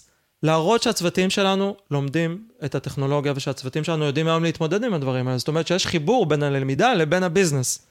במקומות אחרים, גם חשוב לי ה-well-being של העובד, לא רק חשוב לי הארגון. אני מסתכל על תוך העובד ואני שומע את העובדים בשולחנות עגולים. ו- וגם העובד אומר, תשמע, אני בכלל לקחתי קורס על האלה שקמים בחמש בבוקר ולא יודעים מה לעשות עם עצמם, לקחתי קורס כזה. אמרתי לו, מגניב, יש שם. קורס על גיטרה ב LinkedIn ואנחנו בעד. אגב, הקמפיין שלנו, של ה LinkedIn Learning שיצאנו איתו, זה this and this and that. אנחנו רוצים אותך להיות diverse, אנחנו מאמינים שאם תלך תלמד תיאטרון, אתה תחזור הרבה יותר אה, עשיר, עם עושר, ב, כן? ל, ל, ל, עם א', תחזור, תחזור הרבה כי יותר... עשיר עם עין בטח לא תחזור. עשיר עם עין לא תחזור. אבל אתה תחזור עם אנרגיות חדשות, עם מוטיבציה אחרת. ככל שאתה מרחיב את עצמך באופקים אחרים, בתחומים אחרים, אתה מביא את זה לתוך העבודה. וה-well-being של העובד הוא לא פחות חשוב. זה מדהים. השאלה האחרונה שלי אליך, אתה אמרת שולחנות עגולים, שולחנות עגולים. מה זה, מה זה, מה אתה עושה שם? מה זה, מה, מה קורה? אני שותק? תסביר. אני יושב. Uh, טוב, אז uh, שולחן עגול זה מנגנון, uh, מעבר לדיוני הנהלה ומעבר לזה שאני מדבר באופן קבוע, עם בדיקת דופק קבועה עם ה-HR Business Groups, uh, גם חשוב לי מאוד לשמוע את ה-end user, את, ה- את, המש... את העובדים. אז יש לי שולחנות עגולים עם עובדים חדשים, מהמם. כי מאוד מאוד חשוב לי גם תהליך ה onboarding, זה משהו שאני גם מושקע בו. אה, אני חושב ש... עם עובדים חדשים זה אחת לחצי שנה, זה גם גלובלי, זה במקרה שלי. ועם עובדים קיימים, לפעמים זה פר צורך, זאת אומרת, אנחנו עכשיו יוצאים מפרויקט של הדרכת מנהלים, אז אנחנו רגע מכנסים קבוצת מנהלים יחסית חדשים, וגם ותיקים, ליצור את התמהיל הנכון, ואנחנו פשוט, מה מדברים. חסר לכם? חבר'ה, זה מאוד מאוד פשוט, לא צריך להתכונן לזה וזה. מה חסר לכם? מה למדת? אני קודם כל מתחיל, אגב, תמיד שולחנות עגולים, במה למדתם לאחרונה ואיך. ואז אני. יוצא מהמקום ואני אומר, תראו רגע מה קרה פה בחדר. כל אחד מאיתנו לומד אחרת ובשיטה אחרת, וככה זה קצת גם שובר את הקרח. ואז אם יש לי נושא ספציפי שאני רוצה לשאול לגביו, אני שואל, אבל אני נותן להם בעיקר לדבר. איך אתם לומדים? מה אתם לומדים? מה חסר לכם? עולים הרבה מאוד דברים שאין לי איך להתמודד עליהם, אין לי תשובות ברור. אליהם גם בשולחן העגול וזה בסדר, אבל זאת גם הזדמנות בשבילי להתחיל לשים, להתחיל לטפטף את התרבות הארגונית. ויש שם מקומות שאני עוצר, ואני אומר, אפילו שזה שולחן עגול ואתה אמור רק להקשיב, יש מקומות שאני עוצר ואני אומר, רגע, שנייה, אני רוצה להבין ממך, אתה מצפה ממני, או, או מהמנהל שלך כאיש למידה, שידאג עבורך לקרייר דיבלופמנט שלך? אתה מצפה מאיתנו שנבחר עבורך מהו ה-next next steps? הי- היום זה אתה, הרספונסיביליטי הוא משותף, אבל, אבל, אבל בוא תהיה חלק מזה. אמ, מדהים. אז מנגנון שולחנות עגולים הוא זה מעניין. בעצם קבוצות מיקוד, כן, אה, וזה- וזה אה, מתודה שאתם משתמשים בה בארגון בלי קשר רק ללמידה, בכלל משתמשים בזה? אני יודע שמשתמשים בזה גם בעולמות אקספיריאנס אצלנו. אה, בחוויית עובד, סביב אירועים, לפני שעושים איזשהו איבנט לפורים או לאחד החגים, כן מביאים עובדים מהארגון ש- שיגידו איזה... איזה הופעה הם היו רוצים, או הכי שאלונים פשוט, כאלה הכי ששואלים. זה, כן, בוא, בוא תקשיב רגע. כן, פשוט להקשיב, גם לא צריך לבוא עם אג'נדות וסליידים, צריך... נכון, להקשיב. בשביל אחר כך לבוא עם אג'נדות וסליידים. כן. וואו, תקשיב, אתה עשית לי... מלא חידשת לי על העולם הזה של פלטפורמה. בוא נראה איך הקורונה תתקדם, למה יש כן. מצב שאנחנו עצמאים ניכחד מהעולם ולא בגלל קורונה. לעולם לא. אמ, וואו, עשית לי ממש אמ, גם הרחבה מחדש של העולם הזה, שחשבתי שאני קצת מכירה אותו, ווואו, כאילו, מלא כיוונים שלא חשבתי עליהם בכלל בעולם הזה של פלטפורמות למידה, וזה, אני אוהבת את הכיוון של לקרוא לזה פלטפורמות למידה, ולא רק LMS כמושג מאוד ספציפי בתוך הדבר הזה. אוקיי, אנחנו, נ- אורן במבט כזה של נכון, נכון, לגמרי. נכון. אה, אנחנו נעבור לסיכום במילה כפרה עליכם, תחזיקו מעמד, כן? וואו. יאללה. מסכמים במילה. Uh, טוב, אז אנחנו מתחילים סיכום במילה. בואו נשמע מה המילים שלכם לפודקאסט. אורן? אז המילה שלי זה בררנות. ענק! למה בררנות? כי אני חושב ש... אה, מה שאני ככה מקבל ממך, שי, זה שכל הזמן, אה, כי כאילו דיברת על זה שאנחנו עוברים ממערכת למערכת, ו- ואנחנו, ולמה שנעשה את זה, וכאילו אתה אומר, אם אתה מסתכל על זה רגע מהצד, אתה אומר, מה הסיפור שלכם? כאילו, תעברו מלינקדין ליודמי, מה-LMS לזה. אבל מצד שני, אני לגמרי מבין את המקום הזה שאתה רוצה שהכל יהיה במקום אחד, נוח, נעים, כי אם זה לא יהיה ככה, אנחנו לא נעשה את זה, אנחנו פשוט לא נהיה שם. אני חושב שנטפליקס שעלו פה כל הזמן, וזה לא רק נטפליקס, זה גם אפל מיוזיק וספוטיפיי ומערכות שהן אה, נותנות לך את הכל באותו מקום, בצורה נוחה ונעימה, ו- ובגלל זה זה בררנות, כי אם זה לא מספיק טוב, אז אנשים לא משתמשים בזה. אז זה, זה, זה ככה התובנה שלי, אני חושב. המילה שלי זה אפשרויות. כי אתה פתחת לי עולם פה, שאני לא כזה, כאילו חלק ממנו לא הכרתי, כמעט, הכרתי ברמת הבאז, אבל לא הכרתי אותו קצת לעומק. ולא הכרתי את כל האפשרויות של לינקדאין למשל, ועוד כאלה, ואני חושבת ששוב, זה אפשרויות שאנחנו כאנשי למידה צריכים יותר להכיר אותן, ויותר ללמוד אותן בעצמנו, כדי אחר כך לדעת איזה חוויית לקוח להביא פנימה ללומדים שלנו, גם אחרי זה לנו לעצמנו, כי LMS חשוב להגיד, או בכלל כל פלטפורמת למידה, היא אמורה לשרת אותנו, מעבר לסיפור רק של העובדים, שכמובן הם בראש ובראשונה, אז ככל שאני פתוח ליותר אפשרויות, אני אדע לעשות את התמהיל הנכון ביניהם, ולחסוך, בטח לעובדים, ועל אחת כמה וכמה לי, את כל הדבר הזה, וזה באמת עולם שלם של אפשרויות היום. זה לא רק הדבר הצר הזה שנקרא LMS, אלא וואלה, אפשר לשחק פה, אפשר לעשות פה כל מיני דברים, עדיין לאכול קש, בסדר? כי זה לאכול קש, פלטפורמות למידה, אה, ולא משנה איך ננסה לעטוף את זה. אה, בטח שאנחנו גם לא אנשי מערכות, וזה ממש, אז תודה על עולם של אפשרויות. תודה רבה. ממש ממש כיף. מה המילה שלך, שי? אז אני קצת בבנאלי, אבל יש לזה טוויסט. זאת אומרת, בחרתי בנטפליקס, אוקיי? אבל אם אנחנו מחברים את זה לפרק הראשון שלנו, אז הסדרה של אה, מייקל ג'ורדן, שעכשיו היא הכי חמה והכי מדוברת, אה, המקום הזה שבו אתה נותן, שאתה מייצר תוכן מעולה, כולנו מייצרים תכנים מעולים, בסדר? עשינו את הוידאו הכי הכי מדהים. איפה אתה שם אותו? איך הוא מגיע לעובד בסופו של, ללומד בסופו של דבר, מהי החוויה של העובד, זה אזורים שאנחנו צריכים לחשוב עליהם, לא, לא מספיק התוכן. היום ההנגשה והוויזואליות של הדברים, ההנגשה שלהם, שזה הכל פשוט, mm-hmm. מאוד מתחבר למה שאמרת רינתיה. מבחינתי החוויה הכוללת היא חוויה נטפליקסית, ולשם אנחנו צריכים לשאוף. יפה. והוא גם לובש חולצה של uh, מייקל ג'ורדון, אז בכלל. טוב. מגניב. אה. וואו, שי פלד, אתה יהלום מבחינתי שהתגלה, אני כאילו, וואו, שתי פרקים עם בן אדם ששלום, ואני מרגישה שבא לי להקליט עוד חמש. אני יוצא מפה, מה זה ככה? הרמנו לך, אה? בוסט של, כן, מה זה הרמה, ואני בא הביתה, מקפל כביסה עכשיו. כנ"ל, כנ"ל. אם אתה רוצה, תקפל גם את שלי, אני כן, אשמח. כן, שלושה ילדים. כן, כנ"ל. רק אורן הולך לדפוק שנץ. אה, סתם, הוא לא, הוא אחד החרוצים. אתה אחד החרוצים. הוא אחד החרוצים. החרוצים, אחד החרוצים. טוב. יופי, ממש ממש ממש תודה, שי. תודה רבה. ביי.